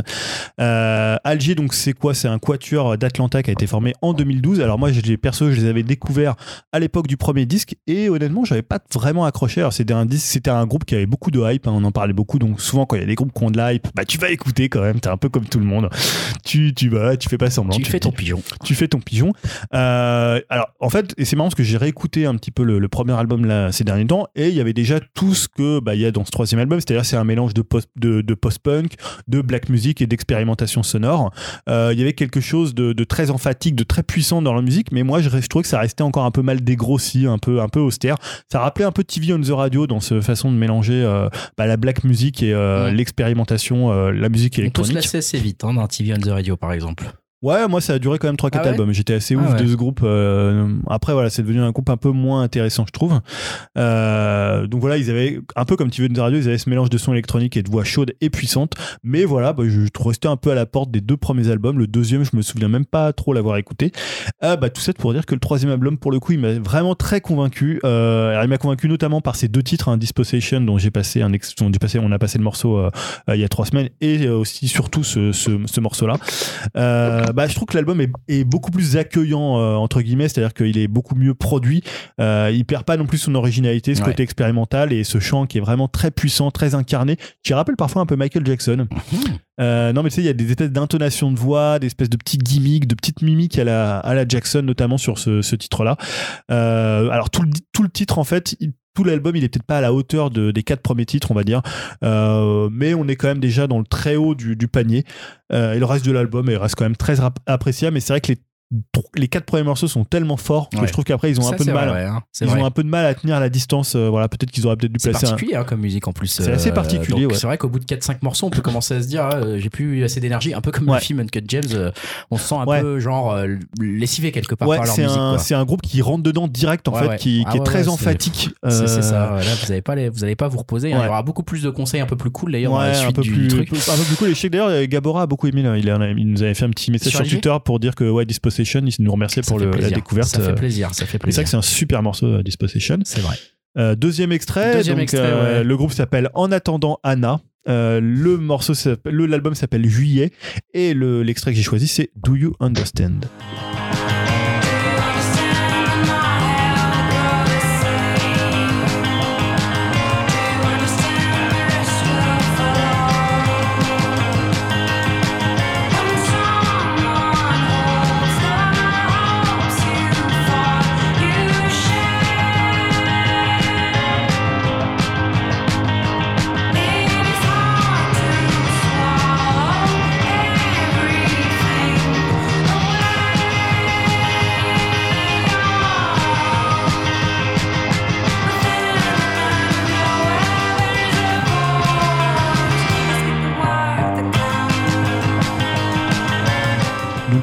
Là c'est leur second album, en, en attendant Anna. Donc c'est un premier album que j'avais un peu survolé vite fait.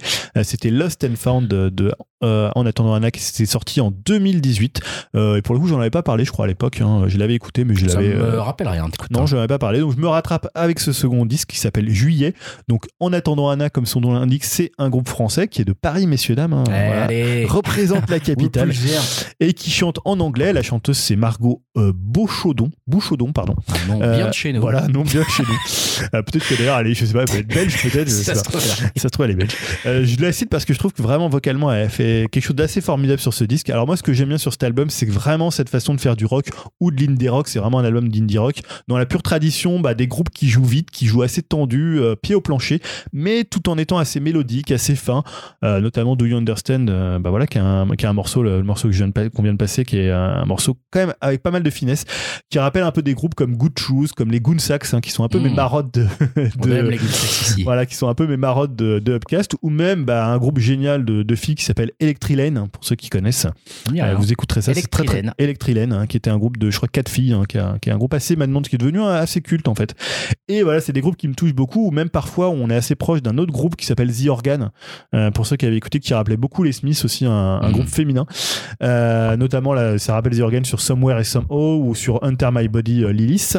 Bah, ça semble être des petites chansons comme ça, des trucs un peu anodins, un peu cachés, mais souvent, bah, c'est celles qui vous accompagnent le plus longtemps. Euh, Je parlais notamment de Goonsax, moi c'est un groupe que je réécoute assez régulièrement, ou évidemment des Good Shoes, euh, qui était un peu ma marotte des années euh, 2000. C'est vrai. Euh, bah là, je trouve qu'en attendant Anna, bah, il maîtrise vraiment cet art de faire simple en touchant au cœur en 2-3 minutes, pas plus. Donc ça fonctionne très très bien et l'album est vraiment très très cool. Voilà, donc ça c'est en attendant Anna avec l'album, tu l'as dit, qui s'appelle Juillet. Euh, ça c'était ton deuxième conseil. Ouais. Troisième conseil, c'est Alexandra Savior, hein, l'album s'appelle The Archer et l'extrait c'est Can't Help Myself.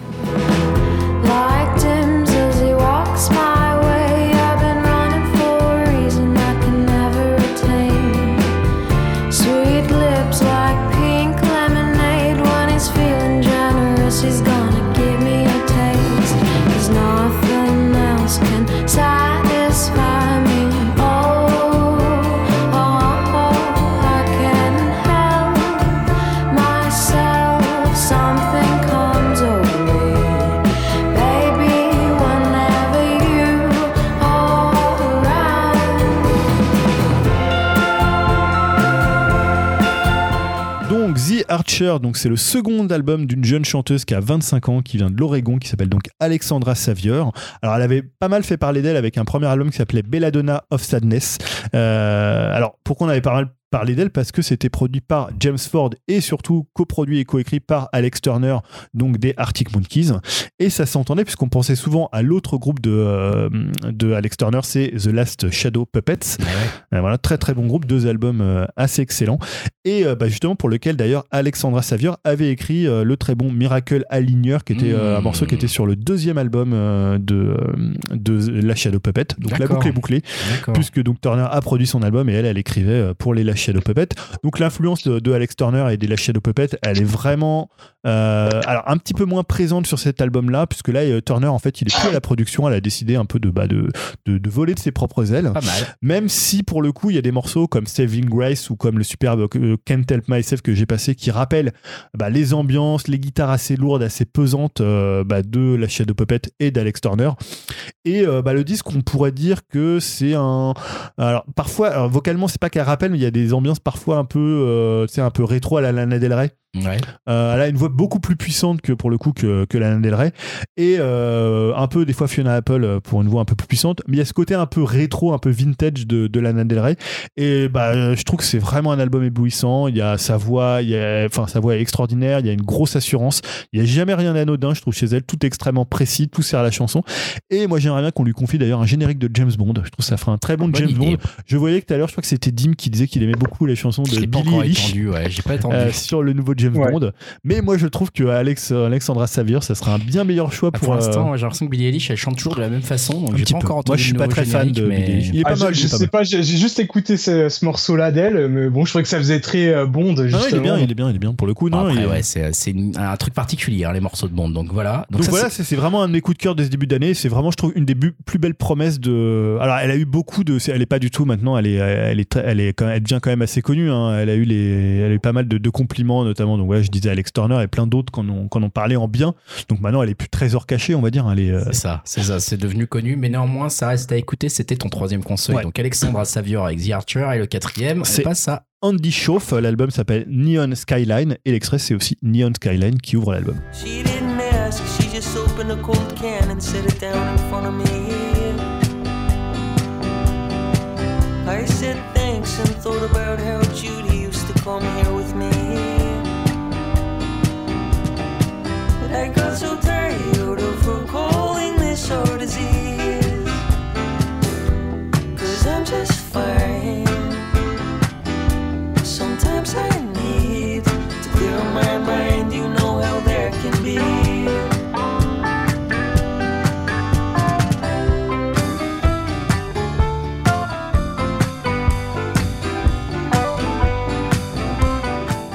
Autre belle promesse de ce début d'année euh, comme Alexandra Savior, c'est le second disque d'Andy Schauf. Donc Andy Schauf, il est canadien.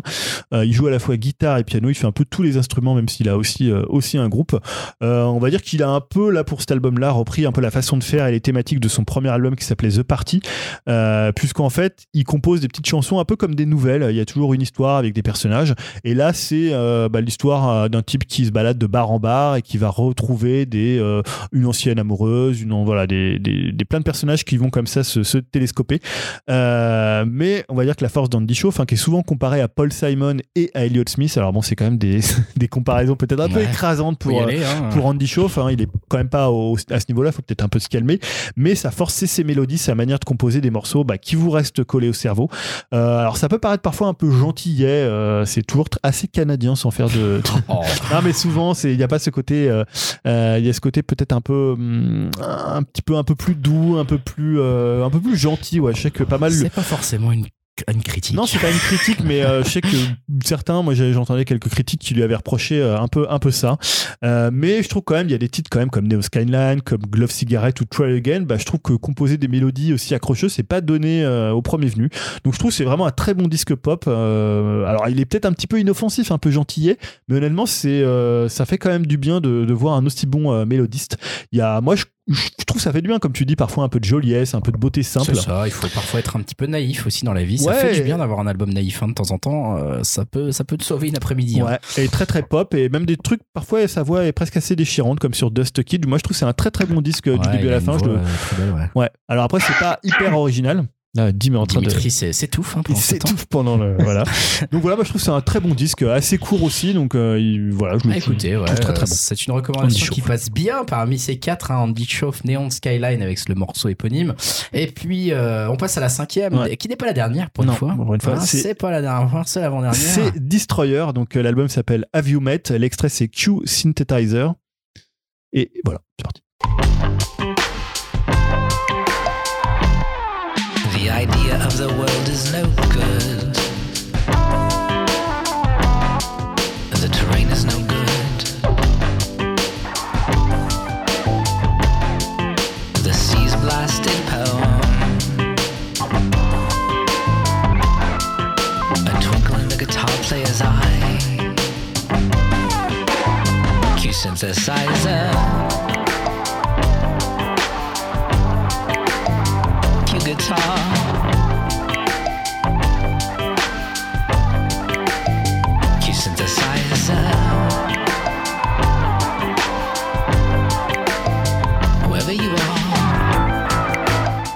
Donc, autre Canadien, bah, c'est évidemment Daniel Béjart, hein, plus connu sous le patronyme de Destroyer, et qui sort son 12e ou 13e album, je ne sais plus.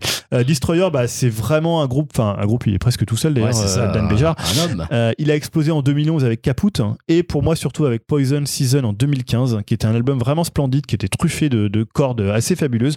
Après l'album aussi qui a très bien marché c'était Ken euh, qui était beaucoup plus synthétique et on va dire que Met a poursuivi un peu cette tendance. Alors moi c'est une tendance qui me plaît un peu moins euh, chez, euh, chez Destroyer. Je préférais euh, quand il était un peu plus corde que le côté très synthétique mais on va dire que ça reste quand même très réussi. Alors, Béjar, il a vraiment son propre style, sa manière de chanter, mais on va dire pour le situer, ça rappelle un petit peu le chant de, Bowie. Mhm. Je sais pas si tu es d'accord avec ça, mais il a un ouais, peu ce ouais, côté un peu façon de chanter un peu pincée. C'est pas faux. Euh, et euh, bah voilà, comme je le disais, c'est la veine clavier synthé de, de Béjar plutôt que la, la veine la veine corde, la veine corde. Et on est presque parfois presque dans l'ambiante euh, bah, sur laquelle il pose sa voix nasillarde. Il y a un côté un peu fin du monde sur un paquebot de luxe. Non mais tu sais, il y a ce côté il y a ce côté finalement parfois très luxurieux des chansons et en même temps il chante un peu la fin du monde.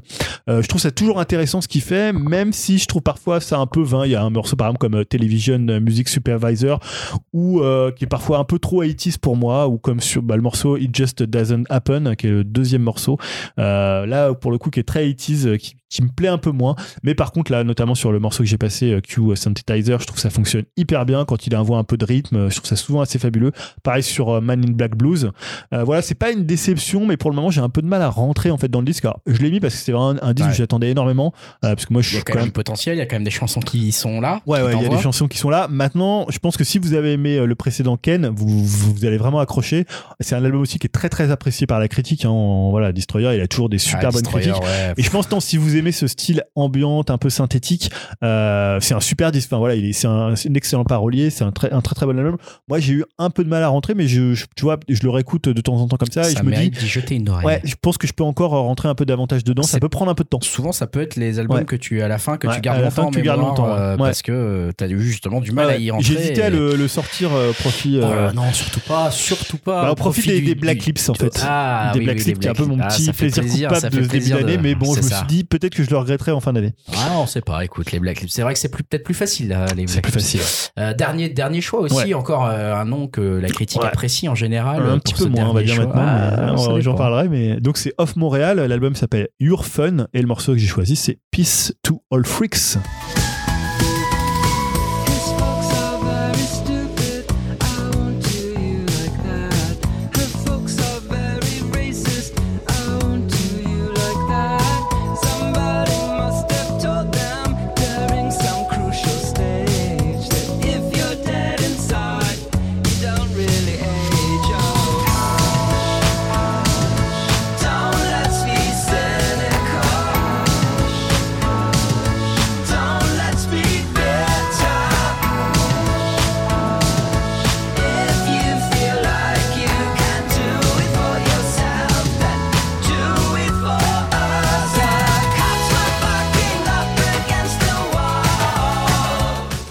Voilà, un paix pour tous les freaks de la Terre. Voilà. Ça, ça nous va bien. On est, bien content. ça, on est content. Euh, bah, groupe, je sais pas si on a besoin de présenter encore Off Montréal. hein. C'est, euh, je pense que Off Montréal, ils vont rester célèbres notamment pour un des meilleurs disques des années 2000. C'est E Symphona Are You the Destroyer, qui était un peu leur- l'album qui les a fait vraiment exploser, qui est devenu un album culte.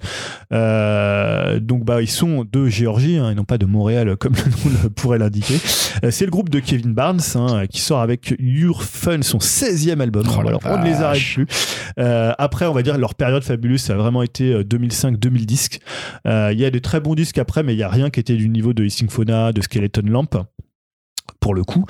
Euh, donc voilà, là, Your Fun, bah, passer la surprise euh, d'une pop parfois un peu, euh, un peu 80s, bah, je trouve que c'est un super disque. Et encore une fois, comme souvent avec mon, Off Montréal, c'est vraiment un, un groupe qui se découvre au fur et à mesure. Il y a toujours une folie, une grandiloquence, un savoir-faire de la mini-symphonie. Bah, il faut apprendre à le digérer. Donc la première, les premières écoutes sont souvent un peu. Tu te dis, bah, qu'est-ce qu'il cherche à faire? Ouais. Tu comprends pas trop Ouais. où il veut en venir. Euh, et pour le coup, on va dire que après quelques écoutes, ça fonctionne très très bien. Bah, Voilà le morceau Peace to All Freaks. Il y a euh, Paulina aussi ou Gypsies Remains qui sont excellents. Il y a même des titres beaucoup plus directs comme euh, Don't Let Me Die in America euh, pour le coup qui est un titre quand même assez euh, assez sympa et ou euh, 20 euh, 20th Century Schizophrenic Revenging Man. Ça c'est pas évident à dire. hein. Voilà un titre. Voilà, un voilà. titre qu'on ne passera pas. Scrabble. Et avec sa guitare glab dans un esprit pour le coup assez Ariel Pink. On pourrait parfois un peu Ah. rapprocher, rapprocher les, les deux artistes entre Kevin Bar- Barnes et Ariel Pink. Et voilà, honnêtement, je trouve que c'est un groupe dont tu disais qu'on en parlait beaucoup, qui est très apprécié par la critique. Mais je trouve que maintenant, bah, leurs disques sont de moins en moins des événements au niveau C'est critique. Et euh, pourtant, je trouve que c'est pas tellement un groupe qui faiblit en qualité. Peut-être qu'ils ont sorti trop de disques. Euh, C'est vrai que c'est beaucoup 16 quand tu dis 16, Ouais. euh, c'est beaucoup et puis c'est un nom qu'on entend souvent au Ouais. Montréal. Enfin, je sais pas pour peut-être qu'ils en sortent trop régulièrement, euh, sais ouais, pas. là, le dernier datait de 2018, hein, donc c'est pas, Ouais, pas si vieux que ça. hein. Bah, c'est vrai que ça fait un tous les J'en avais deux parlé d'ailleurs, je crois- je. Il me semble qu'on en avait parlé du dernier Off Montréal aussi. Donc voilà, Enfin, six je- disques, hein, c'était c'était beaucoup. Il y a, je te parlais du Black Lips que dont j'aurais aimé parler. Il y avait le Hockey Kaya aussi qui est très bon. Il y a le Julien Guest que j'ai pas parlé. Il y a Olifuck, il y a le Nicolas Godin de R qui est, qui est Ouais. quand même plutôt pas mal.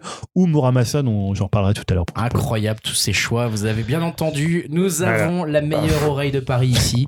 Elle est chez nous, elle est chez Upcast, on en est fiers. Euh, il y a- je pense qu'il y a des gens qui, euh, comme Yao et peut-être même dit, mais d'ailleurs moi aussi parfois, se sentent complètement perdus devant tant de savoir euh, musical qui se disent pas moi, jusque-là. le mec rapproche des, des groupes dont j'ai jamais entendu parler et ça lui semble évident, tant mieux pour lui. C'est toujours non. le problème. Vous avez bien entendu, n'hésitez pas à taper toutes les références que vous avez entendues Il y a toujours la playlist aussi. hein. Il y a la playlist que vous retrouvez sur Spotify. Elle s'appelle, elle s'appelle Upcast. euh, elle s'appelle Upcast. Et d'ailleurs, elle est disponible sur upcast.fr. Vous pouvez vous abonner directement depuis upcast.fr. Et bien sûr, sur upcast.fr, vous retrouvez les six albums dont on vient de parler. Je les recite dans l'ordre par euh, lequel ils ont été classés par Julien. Donc, c'était Algier. There is no year. Ensuite, il y avait En attendant Anna avec Juillet. Ensuite, Alexandra Savior avec The Archer.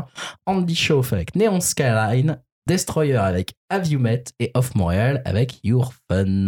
Ouais. Et on annonce aussi un gros mois de février musical. hein, parce que déjà, il y a Aïe, le thème. Impala qui est sorti. Ah, ça c'est toujours un gros truc. Hein. Et il y a aussi. euh, Merde, j'ai oublié. Il y a aussi non, il y a King Krul. Voilà, King Krul. Ah, King Krul, on en avait parlé à l'époque, euh, on avait Ouais. beaucoup aimé. Euh, Tu nous avais fait écouter ça d'ailleurs. ouais, un- ouais, ouais, c'était un choix c'était un choix, hein, l'album euh, C'est un choix chronique qu'on avait tous, euh, tous, euh, on avait tous écouté. Alors, encore des disques encore qui vont sortir demain là qui vont être très intéressants. Dimitri, tu t'es senti euh, comment dans cette chronique musicale, toi?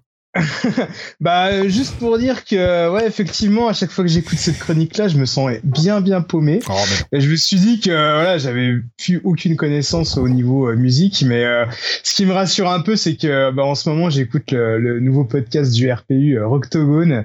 Et euh, là, ça me rassure parce que tous les groupes euh, qui mentionnent, je les connais tous, quoi.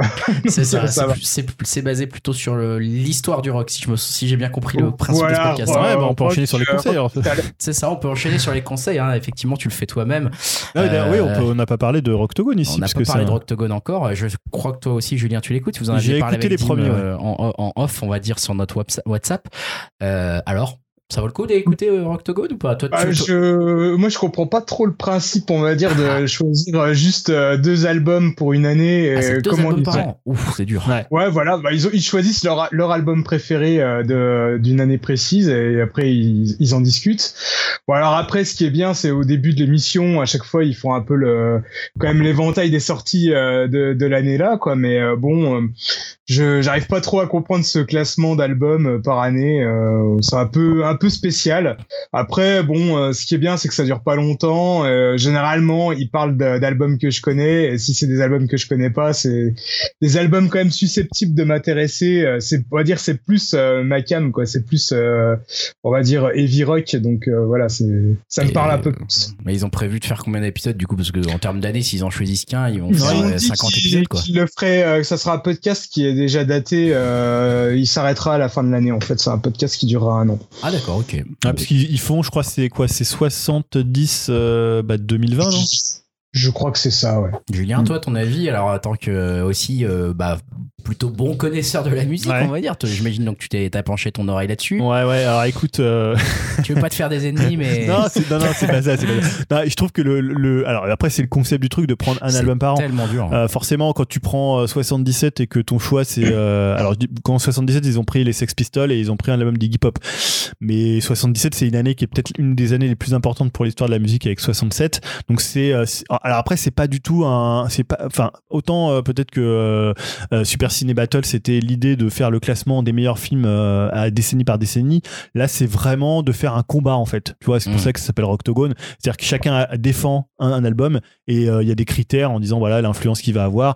Mais le problème, je trouve que c'est de prendre ça, ça limite beaucoup. Enfin, en fait, t'as pas tellement de, de, ça resitue pas trop historiquement l'année en fait. Ouais. Alors après, c'est, je veux dire peut-être non mais tu veux dire, de l'année 70, de Ouais, l'importance par des années exemple, ouais. 77 Ouais, par dans, leur, euh, dans leur mission Ouais. dédiée à Et 77. je trouve que c'est alors euh, c'est ah, après c'est le choix du, de faire ça. Hein. Je, Pourquoi je- pas, finalement euh, là je critique en fait le principe même du podcast. Oui, alors ça. qu'on ne devrait pas vraiment faire parce que si tu choisis de prendre deux albums qui sont tes préférés de cette Oui. année et de les opposer, bah, c'est tout à fait ton, oui, ton droit. ça. ouais, Au pire, tu l'écoutes pas si t'es pas content. personnellement, moi, ça m'intéresse moins qu'un album qui va plus plutôt être histo un, pas un album, mais un podcast qui va être plutôt historique sur cette période-là.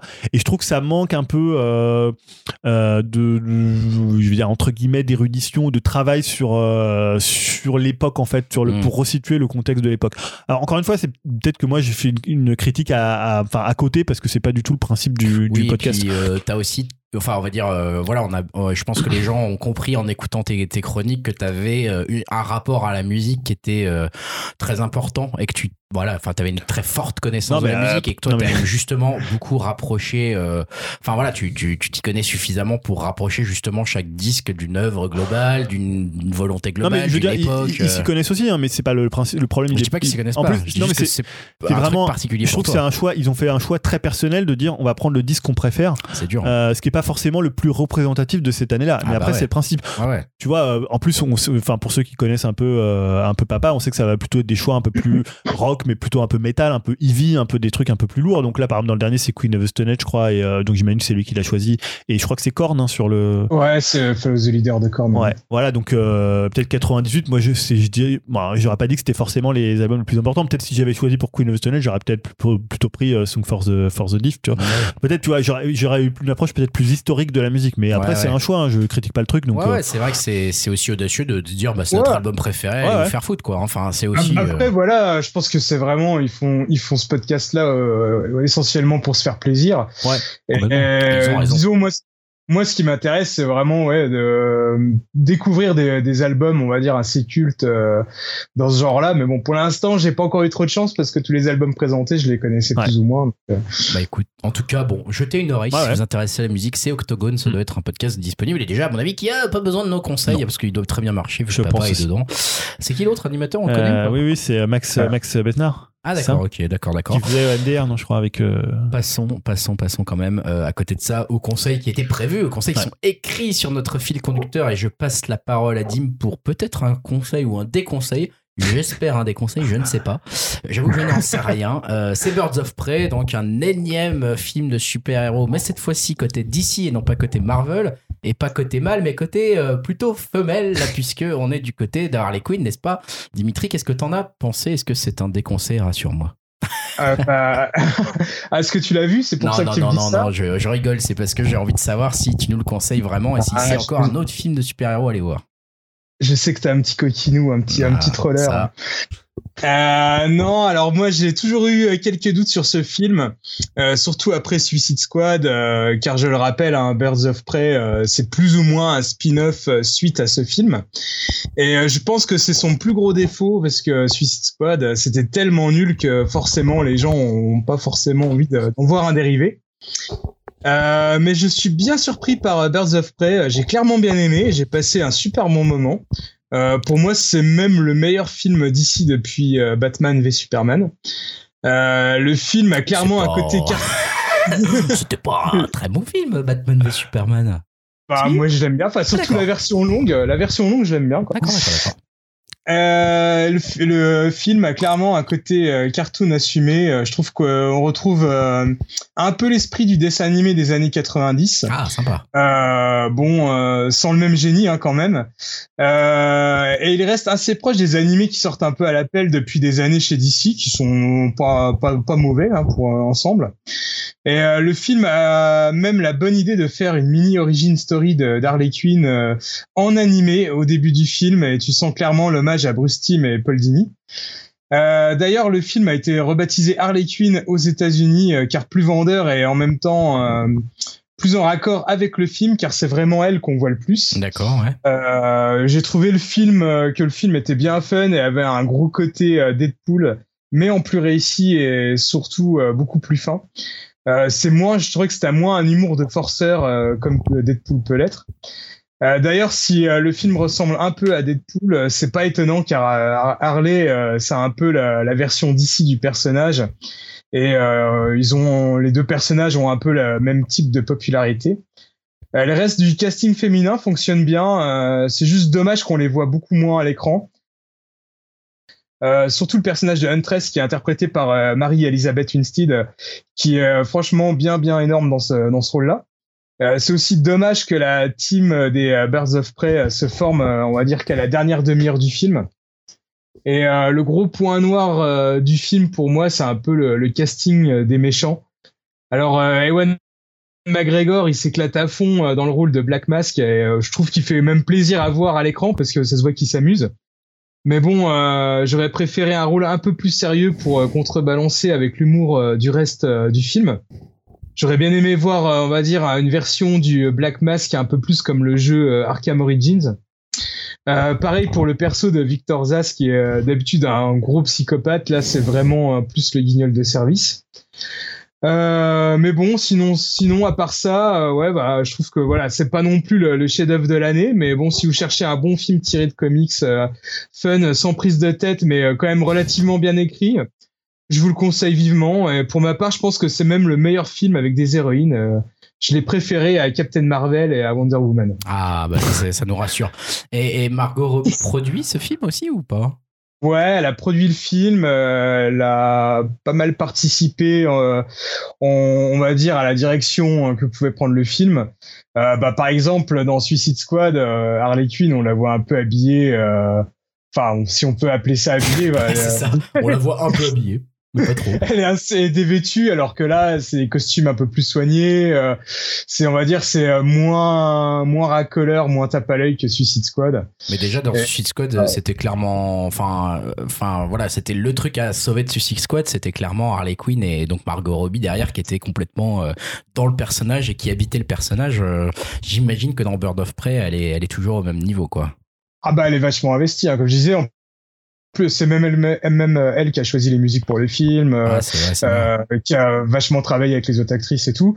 Et euh, bah, de toute façon, moi je trouve que Margot Robbie, euh, au-delà de ce personnage-là, enfin dans tous les films que j'ai pu voir euh, avec elle, elle est toujours, euh, elle joue super bien. C'est vrai, c'est vrai que c'est une actrice. très bonne actrice, Margot Robbie. Ça donne euh, envie de voir Birds of Prey hein, presque, Julien. Je... Voilà, ce, que, ce qui moi m'intéresse dans le film, c'est ça, c'est qu'il y a j'ai l'impression qu'il y a un peu un vent de féminisme qui a soufflé sur le, le film par rapport à Suicide Squad. Et d'ailleurs, c'est une réalisatrice pour le coup. euh, Ouais, oui, c'est euh, c'est une réalisatrice qui a fait Ah, le c'est film. pas mal aussi. Et hein. moi, j'ai vu beaucoup de retours, notamment sur Twitter, de, de filles qui ont apprécié le film. Alors, le film marche pas tellement, apparemment.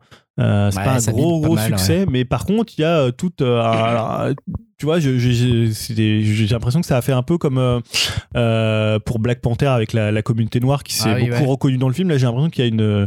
Ça dit, Il y a ça- beaucoup de femmes qui se. Bah, Tant qui, mieux. qui tant trouvent mieux. le film vraiment, tu vois, qui a- où justement, c'est ce que tu disais. pas imposé quoi. Où on la sursexualise pas comme Ouais. dans euh, Suicide Squad, où finalement elle est pas euh, genre parfaite. Bon, en même temps, Ouais. c'est Margot Robbie, pas non, ils ont pas choisi non plus la plus moche.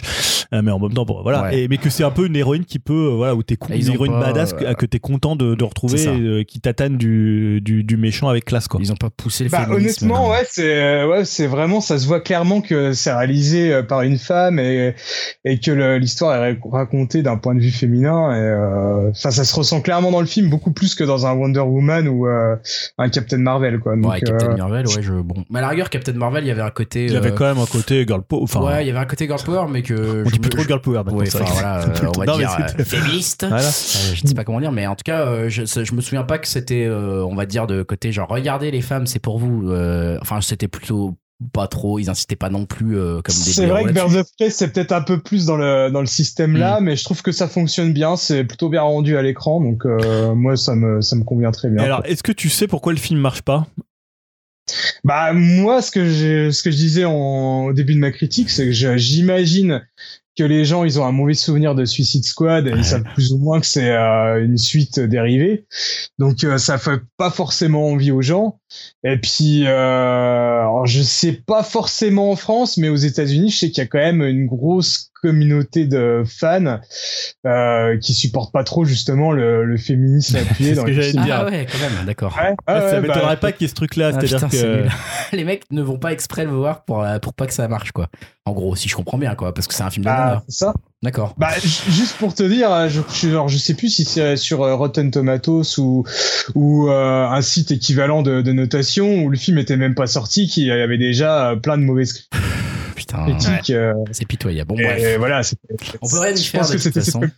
Mais c'est vrai que c'est un peu, Ouais, c'est un peu dommage si, toi- si toi-même, on va quand même te faire confiance. On sait que t'aimes tous les films de super-héros, mais si tu dis que celui-là est bien, Ah. je pense que ça vaut quand même Après, le coup de, euh, de le voir. Comme je disais, c'est pas non plus un grand film, mais je trouve que c'est bien foutu, c'est fun, euh, tu passes un bon moment. Écoute, si tu me promets que c'est mieux que Captain Marvel, peut-être peut-être que Bah, je le louerai. même les même les scènes d'action, elles sont hyper dynamiques. Bah, je crois que c'est le un des un des deux réalisateurs Ouais. de John Wick Ouais, qui a. travaillé dessus et ça Ah se ouais. ressent clairement. Ah ouais. C'est même euh, étonnamment euh, assez violent quoi dans les dans l'action et dans le, la bagarre on va dire euh, ça casse des bouches ça casse des os ça ça fout des coups de shotgun ouais c'est quand même c'est quand même plutôt bien Ah, fait des nanas et de la violence, je comprends pas pourquoi les mecs n'y vont pas. Voilà, voilà le vrai féminisme. En tout cas, merci pour ce petit retour, blague à part, hein, sur, sur Birds of, Birds of Prey. Donc, peut-être dépêchez-vous d'aller le voir si vous entendez ce podcast parce que, effectivement, ça bite pas mal et je suis pas sûr qu'il restera très longtemps à l'affiche en France, notamment. Euh, Julien, de ton côté, changement d'ambiance, euh, Ouais. deux salles, deux ambiances. euh, Dis-nous un petit peu, hein, peut-être un peu de folie aussi quand même dans ce film. Ouais, je voulais reparler de En Liberté, donc de Pierre Salvadori. Je, je regrette déjà. Ah, tu l'as pas vu Non, je regrette. Euh, alors je l'ai vu il y a longtemps d'ailleurs, je m'en souviens de- pour en parler parce que euh, quand on, avait, on devait enregistrer le podcast c'était un peu plus tôt. Euh, non donc c'est alors moi j'adore Pierre Salvadori depuis euh, depuis le film avec comment Guillaume Depardieu et, et Francis et, Les- et François Cluzet Les Apprentis. Les Apprentis. Ah, Voilà, super. j'adore ce film. Et donc En Liberté, c'est un film dont on a, qui a dû sortir en 2017 ou 2018, dont on Ouais, a ça, 2018, je crois. beaucoup parlé, mais qui a peut-être été un peu survendu par la presse ou un peu mal vendu. Euh, on va dire, enfin, toutes les critiques étaient genre c'est hilarant, c'est Ouais, euh, ouais. genre le film le plus drôle. Alors que les Pierre, pour ceux qui ont vu pas mal de Pierre Salvadori, c'est pas, c'est pas un réalisateur, c'est pas de la, toi, c'est pas de la, la comédie où tu. Non, c'est tu- grinçant plutôt. c'est grinçant, c'est décalé, c'est tout ce que ça. tu veux, mais c'est pas le côté hilarant, c'est pas une comédie potage, c'est pas, tu vois. Euh, donc là, en fait, ça raconte quoi? C'est donc euh, Adèle Haenel qui est, qui est qui est flic et qui a donc excellente encore Adèle Haenel dans sûr. un registre comique. elle Adèle est- Haenel, bien sûr. elle est, elle est excellente. Et donc là, donc son mari qui était qui est joué par Vincent Elbaz euh, va mourir. Euh, dans un espèce de, de ah, c'est toujours c'est assez loufoque hein, faut, faut pas non plus s'attendre c'est pas c'est pas très triste et elle va se rendre compte bah, que euh, c'est un, un ripou Voilà. et or, elle le, tu vois, tous les soirs pour endormir, endormir son fils, elle lui racontait une histoire de, de une, une sorte de super histoire de son, de son, de, donc du père de son, de, de son enfant, en essayant de dire, bah voilà, papa, il était exceptionnel, il a arrêté les méchants. Sauf que là, quand elle se rend compte que c'est un ripou, bah for- forcément c'est plus compliqué et euh, il y a notamment dedans un excellent acteur dont on a parlé dans euh, dans comment euh, le film de Lajli euh, Les Misérables qui est euh, Damien Bonnard Ah oui. Très très bon dedans, euh, qui est son, euh, son coéquipier. Et euh, donc en fait tout le film va tourner autour de ça, c'est la, finalement la façon dont le pèse le poids de, de ce ripou, tout ce qu'il a fait, et finalement comment tu, tu vis avec l'image de quelqu'un que te t'idolâtrais et que euh, et dedans donc euh, enfin voilà pour resituer un peu le, le, le contexte du le contexte du film. euh, en, fait ce qui va se passer c'est que donc ce, ce policier ripou qui était son mari a en fait fait enfermer euh, donc Un un, innocent. un innocent qui est joué par Pio Pio Marmaille. Marmaille et euh, qui va en fait euh, au moment où euh, va ressortir de prison et elle, elle va essayer donc d'aller le, le rencontrer. Mais lui avec la prison il va être devenu complètement euh, complètement taré. Et donc voilà c'est un film euh, assez loufoque assez décalé comme laissait les faire euh, Pierre Salvadori. Euh, alors je trouve ce qu'il fait très bien c'est d'arriver à mélanger plein de genres. On en parlait avec Bong Joon-ho notamment Mm. euh, et on disait bah c'est un truc en France on a du mal à faire. Bah, je trouve que Salvadori il le fait très bien parce que dedans il y a du polar il y a de la comédie il y a même de la un peu tu sais euh, la espèce de comédie de, de mariage remariage ou de euh, de les screwball comédie tu vois les trucs très années 50 euh, Mm. qui, qui où il fait ça très très bien il y a des trucs vraiment hyper drôles mais en fait c'est très décalé tu vois c'est un peu comme chez Dupontel Euh, ouais, c'est ça. ouais. ouais. C'est effectivement un peu ça l'ambiance. Et tu verrais très très bien, euh, très très bien Dupontel dedans. Et tu vois, par exemple, t'as une scène moi qui est très symptomatique du film. Tu vois, c'est pas hilarant, mais t'as un mec qui vient en poste de police et il dit bah voilà, j'ai découpé. Je crois que c'est sa femme. Il dit ouais, j'ai découpé ma femme. J'ai les bouts de son cadavre dans le sac. Et donc lui, comme tu sais, Bonnard, il est, il est amoureux d'Adèle Haenel. C'est un moment où tu sais, il est en train de la regarder. Donc il fait ah ouais, ok, c'est ouais, d'accord, c'est bien. Ouais. Ah, vous venez pour ça. Et tu sais, il est là, il est en train de, tu sens, il est amoureux d'elle, tout ça. Donc il la voit et tout. euh, et il la voit un peu plus loin dans, dans, dans le plan. Et le mec lui dit ouais, bah j'ai découpé. Après je lui dis ça me fait beaucoup rire d'ailleurs. J'aime. Et il y a des trucs que des trucs comme ça qui Ah, sont euh, qui sont vraiment hyper décalés et je trouve que c'est un excellent film euh, pour ça et, et en plus euh, comment je trouve que Salvadori c'est un des meilleurs pour faire des, des, des déclarations d'amour il fait toujours des parce que les personnages sont tellement décalés sont tellement à côté de la réalité que ça donne toujours des trucs euh, vraiment complètement dingues et il y a vrai. Audrey Tautou aussi qui est très Ah, très tiens. bien dedans Ah ouais, tiens, ça Euh, j'ignorais totalement. voilà, donc Bon. c'est un excellent film par contre faut pas s'attendre à un film hilarant dans le sens c'est pas OSS Ouais, 117 c'est vrai tu que vois ça avait été vachement vendu comme une comédie. Ouais. et ça m'avait étonné de la Ouais. part de Salvadori. Et... non bah non Certes, non on rigole, mais on, on rigole, euh, mais ouais Ouais, on n'y va pas euh, comme euh, qu'est-ce que vous avez encore fait au bon Dieu, je sais pas quoi, euh, numéro 15. non, tu saurais pas dire un film, tu vois, où t'as vraiment de la, pure comédie. euh, De Salvadori?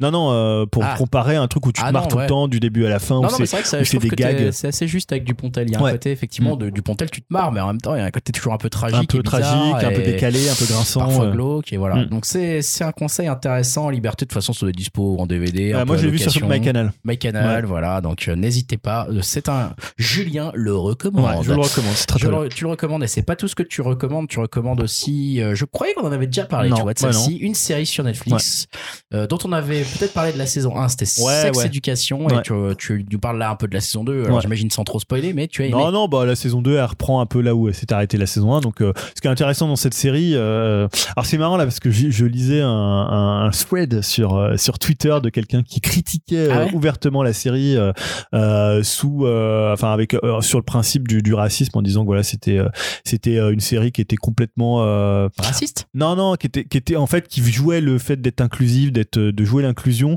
mais qu'en même temps qui était là juste pour cocher des cases Ah, et qui n'était pas du tout euh, représentatif de la réalité de ce que pouvaient vivre euh, les personnes euh, euh, noires voilà bon, c'était un voilà c'était un peu une comédie. Hein. Enfin, c'est une série comique. Hein. c'est alors, en plus c'est, c'est- je pense en plus que c'est presque une j'ai envie de dire c'est presque une, une utopie cette série Mais c'est je vrai pense que tu sens que tout, tout- c'est pas vrai, c'est pas, pas vrai collège. voilà, pas- enfin, ce collège il peut pas exister t'es presque limite des fois t'as l'impression d'être dans Parker Lewis tellement le collège C'est il est complètement c'est très improbable drôle. Tous les personnages sont complètement chelous. Et d'ailleurs, le héros, principalement, il est tellement chelou, c'est tellement impossible un héros qui existe comme ça. C'est bien sûr. alors tu vois pas le, du le, tout, euh, le- le thread était un peu bizarre c'était du genre ah oui mais alors comment un personnage comme Otis pourrait plus, se sortir avec une, mais une, fille black tout, euh, euh, en plus, c'est pas du Ah bon. tout. c'est- la- marrant parce que c'est pas une série qui est tellement revendicative en plus. Elle est pas tellement dans ce combat-là, quoi. pas du tout Juste, elle constate des trucs et puis Ouais, c'est une parle. série qui fait un peu un, un laboratoire, un catalogue de la sexualité des, des jeunes et qui le fait d'une manière un peu. Moi, je trouve que c'est une série assez euh, feel good. Ah, mais complètement. C'est une série où on se marre et c'est feel good et le but n'est pas du tout Ouais. à un moment de se pencher sur un problème Voilà, de bon, après, c'est tu sais, les gens maintenant ont des euh. lectures, des choses qui me dépassent un peu. Bon, Bon, c'était intéressant quand même, mais- fun ou pas Alors, tu l'as vu, non? Ah, J'ai commencé, j'ai vu commencé. deux épisodes. Moi, je me suis beaucoup marré déjà. Alors, donc, on va euh, dire que le- les trois premiers sont un peu décevants. Ah bah, je trouve moi, je me suis marré, Bah, alors, tu tu vois. verras. Vrai qu'ils ont un peu de mal à, en fait, à, bah, un peu à remettre un peu les choses dans l'ordre. C'est-à-dire, bon, là, il y a ça, donc, euh, Gillian Anderson, euh, qui joue sa mère, va dans le lycée. On sait plutôt, enfin, je trouve qu'ils ont un peu de mal à remettre tout le Ouais. puzzle, euh, tout le puzzle dans l'ordre. Mais dès qu'ils ressentent l'histoire sur Otis et Mev, euh, ça Ça fonctionne reprend. très très bien. C'est un couple qui marche bien. hein. Enfin, voilà, qui les, marche les bien. Deux, les, deux, les deux acteurs, il y a un truc qui se passe. Moi, j'aime beaucoup le meilleur pote aussi de Otis, Eric. Eric, qui est vraiment. Et il est très bien encore dans cette je saison. trouve qu'en fait, il a une façon notamment de jouer les, les éclats de rire. Ouais, c'est très très drôle. tellement bon quand il, quand il rigole Ouais. que moi, il me fait marrer à chaque fois qu'il se marre. Quoi. Il est très bon cet acteur. Et là, le euh, nouveau personnage qu'ils ont mis, donc, qui s'appelle Raïm, Ouais. qui est un français euh, qui est très très bien. Moi, je l'ai Euh, pas encore entendu parler pour le coup. Bah, tu verras, il est très très, c'est un très bon personnage, assez intéressant. Non, et je trouve que la série, moi, moi, je la trouve très bien cette saison 2, elle est moins surprenante que la première. Ouais, forcément. Mais je trouve que voilà, dès qu'ils arrivent à revenir sur ce, bah, en fait, le- le- je trouve que les trois premiers épisodes sont très euh, scabreux. Enfin, tu sais, le, le- Oui, presque des fois l'humour ouais. presque American Pie Ah, bah, parfois. de toute façon, c'est très con. Hein. Ça commence tout de suite euh, par Ah, des séances voilà, de. tu voilà, vois la scène où ils se branlent dans la C'est voiture et euh, des genre, séances de masturbation avec du sperme partout. Euh, voilà, tu vois, c'est un truc très American Pie qui moi Ah, me fait pas forcément beaucoup rire. Il C'est étonnant d'ailleurs pour la série. C'est étonnant pour la série. Mais en même temps, tu sens que c'est aussi pour, euh, on va dire, combler un peu ce, ce truc euh, de, de, bah voilà, donc pendant toute la première saison, il n'arrive pas à, se- à se- à se masturber. Et là, il y arrive et du coup, il y a un peu un, un comique de, de relief, tu vois, genre, de relâchement, soulage ouais, dans ça. tous les sens du terme. Et c'est quelque part assez, euh, ça fait sourire. Mais heureusement que ça dure qu'un seul épisode mais, surtout après ce qu'ils arrivent à faire je trouve que c'est que la série devient touchante Ouais. notamment avec le personnage de Gillian Anderson les rapports qu'elle a donc avec son ex-mari avec son nouvel, euh, Amant, nouvel amant avec lui et notamment aussi les relations qu'il y a entre Mev et sa mère. Euh, ça ça fonctionne très très bien et évidemment les relations entre Mev et euh, puisque voilà c'est le principe de la série sûr. où t'as envie qu'ils soient ensemble T'as parce envie que qu'ils soient ensemble, mais ça marche voilà, jamais vraiment et bien. il est avec cette euh, horrible petite personne là Tu oh là ah, je la déteste Ah, mais je la trouve assez sympa Ouais, quand même. ah je la Je déteste la trouve assez sympa. euh, Je trouve qu'elle est, elle est- elle est marrante. et quoi. disons que c'est aussi une série qui te fait dire qu'à un moment donné il faudra pas qu'il tire trop sur la corde tu vois c'est comme Ouais. How I Met Ouais, il va falloir Mother, où à un moment, si la, la femme tu la rencontres jamais, bah, ça devient chiant. Ah, surtout que là, bientôt le lycée, ils vont le terminer à un moment hein, parce qu'il commence à grandir. Non, non, mais c'est vrai. Et par contre, juste une petite question pour ceux qui ont suivi la saison 1. Moi, il y a un personnage qui m'inquiétait déjà un petit peu en termes de- d'écriture dans la saison 1. C'était le fils du principal Ouais. qui allait, en, je crois, à l'école militaire. Ouais, euh, bah voilà. Je me suis dit, qu'est-ce qu'ils vont en foutre de ce truc? Ça sent le plan. Ils savent pas quoi en branler Il y a des trucs pas mal, mais c'est pas le personnage le mieux écrit. Ça reste un Euh, peu un problème, j'ai l'impression. Mais hein. là, ce qui se passe avec, entre Eric, Raïm et lui, le triangle fonctionne pas mal. Ok. Bon, mais écoute, c'est pas le personnage le plus intéressant. L'acteur est un peu mono. C'est ça, Un ouais. un peu mono-expressif qui est pas très bien écrit parce qu'il lui donne pas vraiment d'avantage non plus. euh, Enfin bon, voilà, on a envie de voir. On a envie Ouais. de voir quand même ces Sex Education, c'est saison 2, c'est Ouais, sur Netflix. sympa. Voilà, donc vous pouvez en profiter entre Uncut James et ça. hein, vous avez de quoi noter avec le tampon Julien, c'est approuvé. Vous pouvez y aller et on repasse un petit peu avant de finir le podcast aux jeux vidéo, un tout petit peu. Jeux vidéo et lequel Et lequel Et pas des moindres, n'est-ce pas Dimitri Puisque tu vas nous faire une recommandation là où personne ne l'attend, je crois. Euh, bah, pas forcément. je pense pas. Je te troll tellement. Je te troll tellement. Euh, ouais, je vais vous parler de Dragon Ball Z Kakarot. Alors, euh, pour notre bilan, on avait une catégorie plaisir coupable au niveau jeux vidéo. Et voilà. Eh ben, c'est bien parce que j'irai pas chercher plus loin pour 2020. Car je vois pas comment Kakarot euh, ne se retrouvera pas en première position. Tu vois, c'est pour ça que je disais que c'est Euh. une recommandation que personne n'attend. Parce qu'on peut pas vraiment dire que, ce soit un bon jeu objectivement. Mais euh, je prends quand même énormément de plaisir à y jouer. et, euh, J'en suis déjà à plus de 40 heures de jeu. et putain. euh, franchement, euh, il me scotche et j'ai toujours envie d'y jouer. Euh, alors tout d'abord, au niveau de mes points négatifs, et il y en a quand même beaucoup. Euh, j'avais j'avais peur du trop plein de quêtes FedEx. Et alors oui, c'est le cas. Il y en a vraiment pas mal. Euh, mais je trouve que c'est pas le plus gênant. C'est même plutôt agréable de parcourir le monde de Dragon Ball. Euh, surtout qu'il y a toujours des trucs à voir ou à ramasser. Mais le vrai défaut, euh, selon moi, c'est qu'on peut pas rester genre 5 secondes à explorer sans se faire attaquer par un ennemi et donc de déclencher un combat. Alors les combats euh, sont pas trop mal foutus, euh, mais quand tu fais euh, plus que ça, alors que t'es censé explorer un univers, c'est vite chiant. Surtout que c'est toujours les mêmes types de combats. Alors heureusement, les combats contre les, les boss, on va dire les plus gros personnages, ils sont euh, vraiment euh, hyper épiques. Et euh, pour l'instant, j'ai battu Vegeta et Freezer. Et le fait de passer en mode Kaioken d'abord et Super Saiyan ensuite, c'est super jouissif. Et là, j'approche de Cell et je me dis que le combat contre Cell risque d'être pareil. Ah, ça va être cool ça. Euh, euh, c'est juste donc chiant que ce système de combat vraiment pas mal soit un peu gâché par, on va dire, les petits combats euh, contre des personnages euh, random euh, qui se ressemblent toujours un petit peu. Niveau technique, le jeu est propre et fidèle à la série. Mais au niveau game design, on est un peu à la ramasse. Alors disons qu'on a l'impression de jouer à un jeu vieux de 15 ans, où des fois on a des chouettes, des chouettes animations avec des dialogues, et juste après on a une image toute figée avec un Hey, Nani ou euh, Arigato. Ah, ça a l'air génial. oh putain. Et on, voit le voilà, et on voit le personnage continuer de parler euh, sans qu'on entende les dialogues, un peu comme dans des vieux jeux ou les, vieux Zelda où ça faisait juste hey comme ça. Et euh, les menus, les menus sont pas toujours intuitifs. Alors il faut euh, pas mal chercher, bidouiller avant de comprendre euh, comment on fait évoluer ces personnages. Mais sinon, à part ça, euh, alors c'est pas un jeu excellent certes, mais euh, c'est vraiment un pur plaisir pour les fans. Euh, on a toute l'histoire de Dragon Ball Z, même les plus petites histoires, les plus fun, euh, genre euh, Sangoku qui passe son permis. Et euh, bref, c'est hyper complet et c'est surtout, euh, Faut surtout de, de fan service. Ah mais la, la mission euh, du permis de, con- de conduire, elle est vraiment fun. hein. Ouais. Ça va rester cette phrase. et, par exemple, on peut aussi collectionner des reliques des premiers Dragon Ball où on croise tous les personnages de la saga. Euh, Il y a aussi un petit peu tous les éléments importants de la de, de comme euh, l'entraînement. Euh, on doit aussi chercher des ingrédients pour faire des bouffes de dingue euh, ou aussi des techniques à débloquer, euh, les boules de cristal à aller chercher pour gagner des bonus. Et euh, tout ça dans un monde composé de plusieurs zones à explorer. Alors euh, j'ai vu beaucoup de gens qui parlaient de nostalgie et ben moi aussi j'en ai. Alors pas forcément à propos euh, de l'animé ou du manga parce que bon euh, enfin euh, ça m'a jamais vraiment quitté mais ça serait plutôt une nostalgie sur les vieux jeux Dragon Ball et pas pas forcément parfait avec une traduction approximative mais qui me procurait trop de joie quand j'étais gosse quand j'étais vraiment à fond dans Dragon Ball quand ça passait au club Dorothée. Et bah là, c'est un peu pareil avec Kakarot. C'est un peu mon Dragon Ball euh, version NES, mais de 2020. Et euh, euh, voilà quoi. En gros, si vous êtes fan ou un peu pigeon sur les bords comme moi, bah je pense que ça peut que vous plaire. Euh, après, euh, même si vous aimez juste sans plus Dragon Ball, je crois que euh, voilà, ça sert à rien de l'essayer. Euh, Vous pouvez comme vous en passer. C'est vraiment euh, un jeu qui est destiné euh, uniquement aux gros gros fans hardcore de la licence. Ah mais voilà, on aime, on aime ce genre de, de, de recueil, de, de conseils, voilà, quand la personne se dit, mais voilà, il faut, il faut savoir, parfois accepter qu'il y a des imperfections dans un truc et que c'est peut-être même ça qui nous fait aimer Mais tu vois, cette chose en question. Je le comparais au jeu, euh, au vieux jeu NES qui était tout pourri. Mais quand j'étais gosse, le jeu là, c'était c'était le Ah jeu bah, de ma vie. Quoi. c'est Enfin, bien je- sûr, ouais, ouais, bien sûr. Sangoku.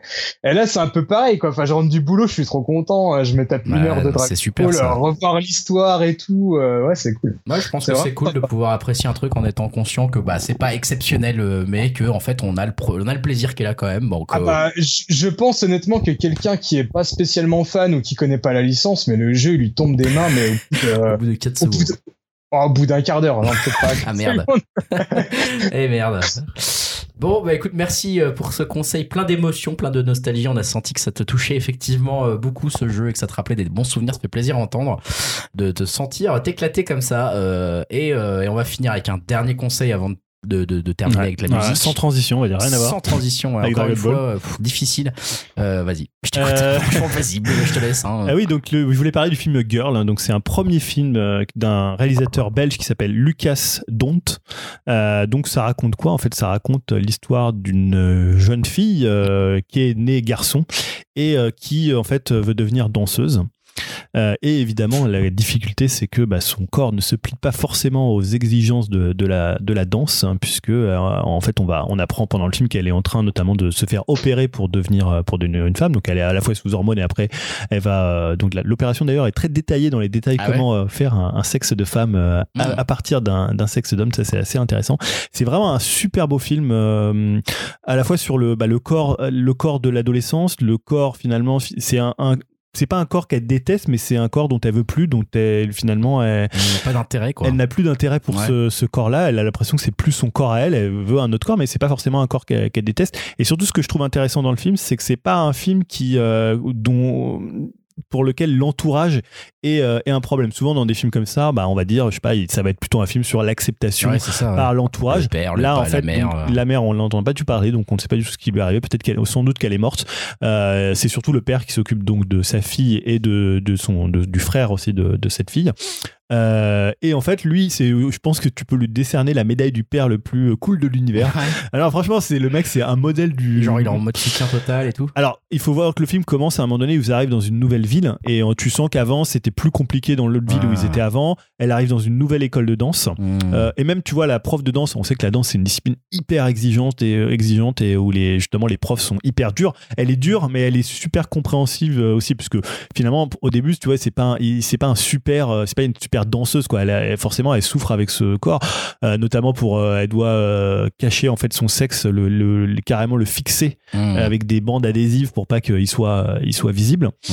Euh, et même tu vois l'entourage est assez bienveillant il y a une ou deux scènes quand même où euh, bah c'est un peu compliqué pour elle mais voilà le père il est complètement dans la compréhension et pour pour autant ça la rend pas forcément heureuse parce que tu et c'est ça qui est intéressant c'est que finalement tu te rends compte il a ce que a pas voulu faire le réalisateur c'est de dire bah finalement la difficulté pour euh, dans ce cas-là c'est les autres là Mm. c'est plutôt elle-même Ouais, ça, c'est tant que Tant elle qu'elle n'est a pas devenue voilà. elle-même, tant qu'elle a ce corps-là et en même temps elle montre une impatience donc c'est beaucoup de scènes qui se répètent notamment les scènes où elle va chez le, le médecin pour euh, parler de l'opération Mm. les scènes de danse et justement ça montre toute son impatience à changer de corps euh, parce que c'est très long en fait ça dure au moins deux ans donc elle a 16 ans Ah et ouais. donc on sait que bah, pendant deux ans ça va être euh, des hormones. Et elle elle voudrait que ça aille plus vite plus vite plus vite parce que euh, ce corps elle en veut plus du tout. Et c'est vraiment un très beau film très lumineux aussi dans la dans la mise en scène.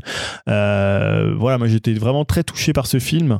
Euh, et l'acteur donc qui s'appelle j'ai noté son nom qui s'appelle Victor Polster Ouais. euh, qui est un danse, danseur à la base hein, qui, est, qui est pas du tout acteur et qui est genre hallucinant dedans. Justesse, ouais. ah et le père Difficile aussi. comme Roland. le père qui s'appelle Harry Worsaler, parce que le film est belge, il parle souvent en flamand, En il y a, flamand, un- il y a un ok, peu les deux, anglais, flamand et, euh, et français, et il est hyper bon dedans aussi, et non, c'est vraiment un très très Et- beau premier film. Et ce film, justement, t'en as entendu parler comment? Parce que j'ai l'impression d'être totalement passé à côté. Euh, J'en avais entendu ou- parler, euh, je crois que c'est peut-être dans le masque et la plume à l'époque, il par la critique, et il est, je sais pas s'il était passé à Cannes, je sais plus. Et euh, là, il était, il passe sur Canal en ce moment. Alors, je sais as pas, des- non, alors, je sais Cannes pas- en ce moment- sur euh, Canal en ce alors moment peut-être pas parce que je crois que c'était jusqu'à ce soir. Donc Ah. comme on enregistre, je crois que c'était Bon. jeudi 23h59, il me semble. Peut-être Donc, euh, vous le trouverez. Alors après, tu peux le trouver en VOD, en ou VOD ça, ou ouais. tu trouves en Blu-ray ou euh, voilà. Girl de Lucas ou Lucas Dont. Ouais. C'est ça, je le prononce Je Bon, pense. peut-être mal, Je sais pas. D-H-O-N-T Ouais. pour si vous cherchez avec le l'orthographe euh, exact du réalisateur. Bah écoute, merci pour ce conseil. Ce film qui est de côté du duel, j'étais complètement euh, Ouais, très beau film. Euh, Est-ce que c'est pas trop lent? Est-ce que c'est pas un peu chiant? Alors Est-ce qu'il y a pas certains un risque un peu chiant? Ouais, alors je- dans ce que tu dis là, je note juste répétition de scène. Ouais, je me alors c'est ce ah, que certains, moi j'ai regardé un peu les critiques hallucinées, les critiques sont très très bonnes, mais il y a quelques critiques négatives, c'est souvent celles qu'on regarde. Généralement, quand tu as Eh aimé un film, tu dis mais pourquoi les gens n'ont pas aimé? Et beaucoup disaient bah ouais, c'est hyper répétitif, euh, y a pas parce qu'en fait voilà, il est pas construit sous une espèce de tension qui va. Alors il y a un pic à la fin, je raconte pas la fin, mais il y a un truc qui va se passer, mais c'est pas construit comme euh, tu vois, c'est pas crescendo. Ouais. C'est des scènes qui se reproduisent parce que justement ça montre son impatience et ça montre la lenteur en fait Mais du ça, c'est un processus. parti pris qui peut aussi être un peu décourageant parfois Ouais. en tant que spectateur de Non se mais dire je, je comprends bon. que euh, de voir à chaque fois une nouvelle scène de danse ou euh, tu vois de montrer ses pieds en sang parce que c'est Moi, je sais voilà, pas si ça me passionnerait des masses, Ouais. tu vois, par exemple. Je suis pas client de ce genre de film Ouais. qui essaye d'insister sur un processus plutôt que de, de faire justement une progression. Maintenant, tout ce que euh, je te dis, c'est ça, c'est que tu comprends en fait son, son désarroi intérieur, Mmh. pas par rapport justement à l'extérieur, mais par rapport à ce que Après, c'est présente. ouais, c'est intéressant Et à franchement, faire ça. ouais, et franchement, il le réussit très très bien. Et honnêtement, c'est voulu qu'il y ait ces scènes de répétition, sûr, de scènes pour sûr. montrer en fait la façon dont euh, le processus de transformation. Pas forcément un film facile à regarder, mais en tout cas euh, avec une démarche intéressante, notamment. Après, c'est pas non plus lent, hein. euh, c'est pas lent et c'est pas il se passe pas rien ou tu vois, c'est juste que les scènes euh, se, Se répètent, se quoi. répètent un petit peu. Ok, bon, ça s'appelle Girl de Lucas, dont en ce moment Ouais. sur Canal Ouais. jusqu'à dans Euh, une ou, heure. ouais, ou tout ailleurs. Voilà, et sinon ailleurs. Et on va euh, finir ce numéro 90 euh, en Euh, Est-ce que je peux passer juste un petit Oh message un post-it? Vas-y, dis-nous tout. Euh, je voulais juste remercier encore une fois euh, donc euh, Julien pour son, son petit cadeau, le livre Star Wars. Ah, ça y est, tu l'as reçu. Je l'ai enfin reçu et je l'ai déjà bien feuilleté. Et franchement, c'est un super bouquin. Ah, beau, hein. Au niveau des illustrations, franchement, je suis bien sur le cul. C'est vraiment magnifique. Enfin, je l'avais déjà feuilleté un petit peu au moment de la, au, au moment de sa sortie, mais euh, là, euh, je- en le regardant bien dans le détail, ouais, les illustrations, elles sont magnifiques et surtout, euh, c'est bien détaillé au niveau du contenu parce que ça parle autant aussi bien des films, euh, des comics, des romans, des jeux vidéo et euh, donc c'est assez fourni et euh, super agréable à lire quoi. Donc euh, bah encore merci Julien. Ah bah, de rien, tu dis j'ai déjà reçu, mais c'est surtout que j'ai mis du temps à l'envoyer. Est-ce que, est-ce que tu peux quand même, juste pour ceux qui nous écoutent, rappeler est-ce que c'est que ce bouquin? Parce que je crois pas qu'on ait réentendu le titre, si? Euh, c'est les femmes euh, dans la saga Star Wars. Voilà. Les femmes dans la saga Star Wars, qui est un, un gros bouquin, enfin un bouquin en, en dur, on va dire, et, et assez euh, d'une d'une taille assez conséquente. Euh, voilà, sur les illustrations des femmes dans euh, bah, dans l'univers Star Wars, donc euh, que Julien, pour la petite histoire, avait offert à. Dimitri à Noël. J'ai mis un peu de temps à l'envoyer. Euh, Voilà, un peu de temps à l'envoyer, mais apparemment c'est moi.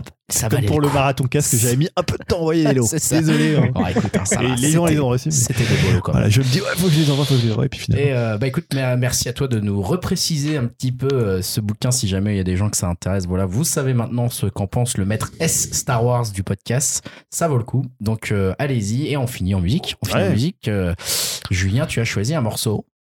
Qui s'appelle. Euh, Je pas. Mura- je- non, c'est ah, pas mis le Muramasa featuring Slow Tie. Euh, Et- C'est Deal With It. J'ai pas mis le nom je- du morceau. Je l'ai mis là. Deal c'est ça. it. Deal, Deal- with it. Ouais, en anglais, c'est Deal with it. euh, Ouais, donc de Muramasa, donc Muramasa, c'est un-. C'est jeune artiste. euh, Hop là, c'est moi. C'est t'as dû éteindre ton micro ou c'est mon casque? C'est sais pas. Vas-y, vas-y, vas-y. C'est Je bon, là, on Continue, ouais, ouais. Ça va, c'est la fin. mais- Ouais, c'est bon. Euh, oui, donc euh, Muramasa, c'est un artiste anglais qui a 23 ans, euh, qui a sorti euh, son propre, c'est peut-être le deuxième album, je sais plus.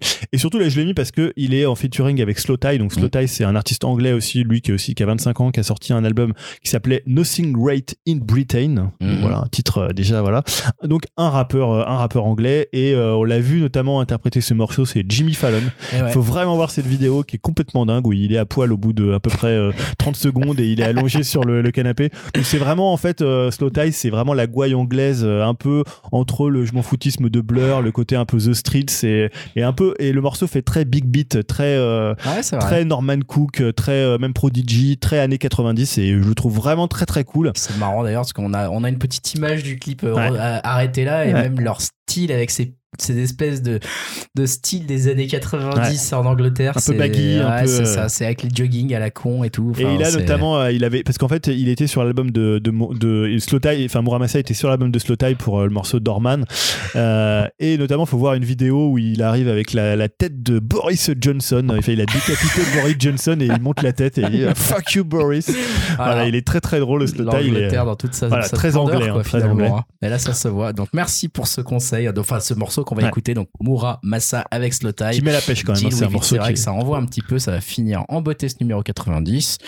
Euh, merci de l'avoir écouté. Venez nous dire coucou sur upcast.fr si vous le souhaitez. Et on vous retrouve dans euh, peut-être une quinzaine de jours si tout va bien cette fois. Euh, à bientôt. Salut à tous. Salut. Salut Alright, alright, alright, alright. Walk in, I walk to the shop, I bop and take it steady. Fighting with my sisters in the house, she's on the couch, can't move much. I got tea in my hand and I'm trying to do stuff. I woke up, I slept and woke up again. Deal with it. And this life didn't ever fucking change. Pub and asked for a pint for three quid. Deal with it. He said it's a fiver, well that's gentrification, you prick. Deal with it. Walking back through my old estate. I see my mates that ain't my mates and they don't wanna say safe. They say you've changed.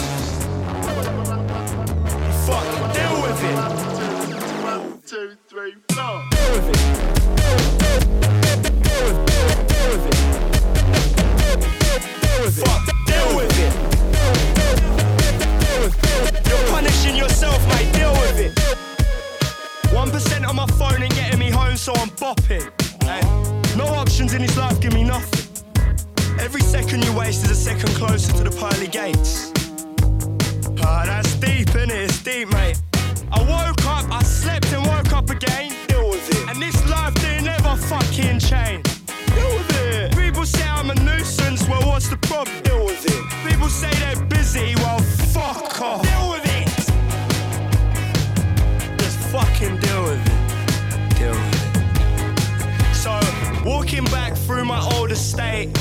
I see my mates that ain't my mates and they don't wanna say safe. They say you've changed. Oh, you've changed. Oh, you've changed. Oh, you've changed. Oh, you've changed.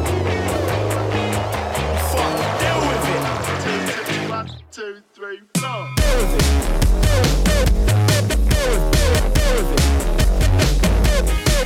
Fuck.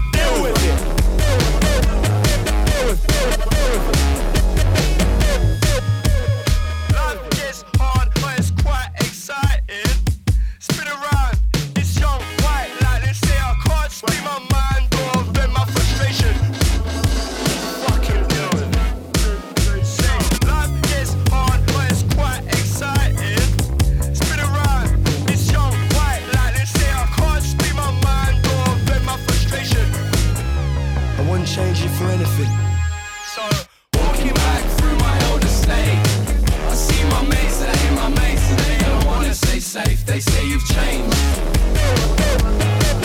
Fuck.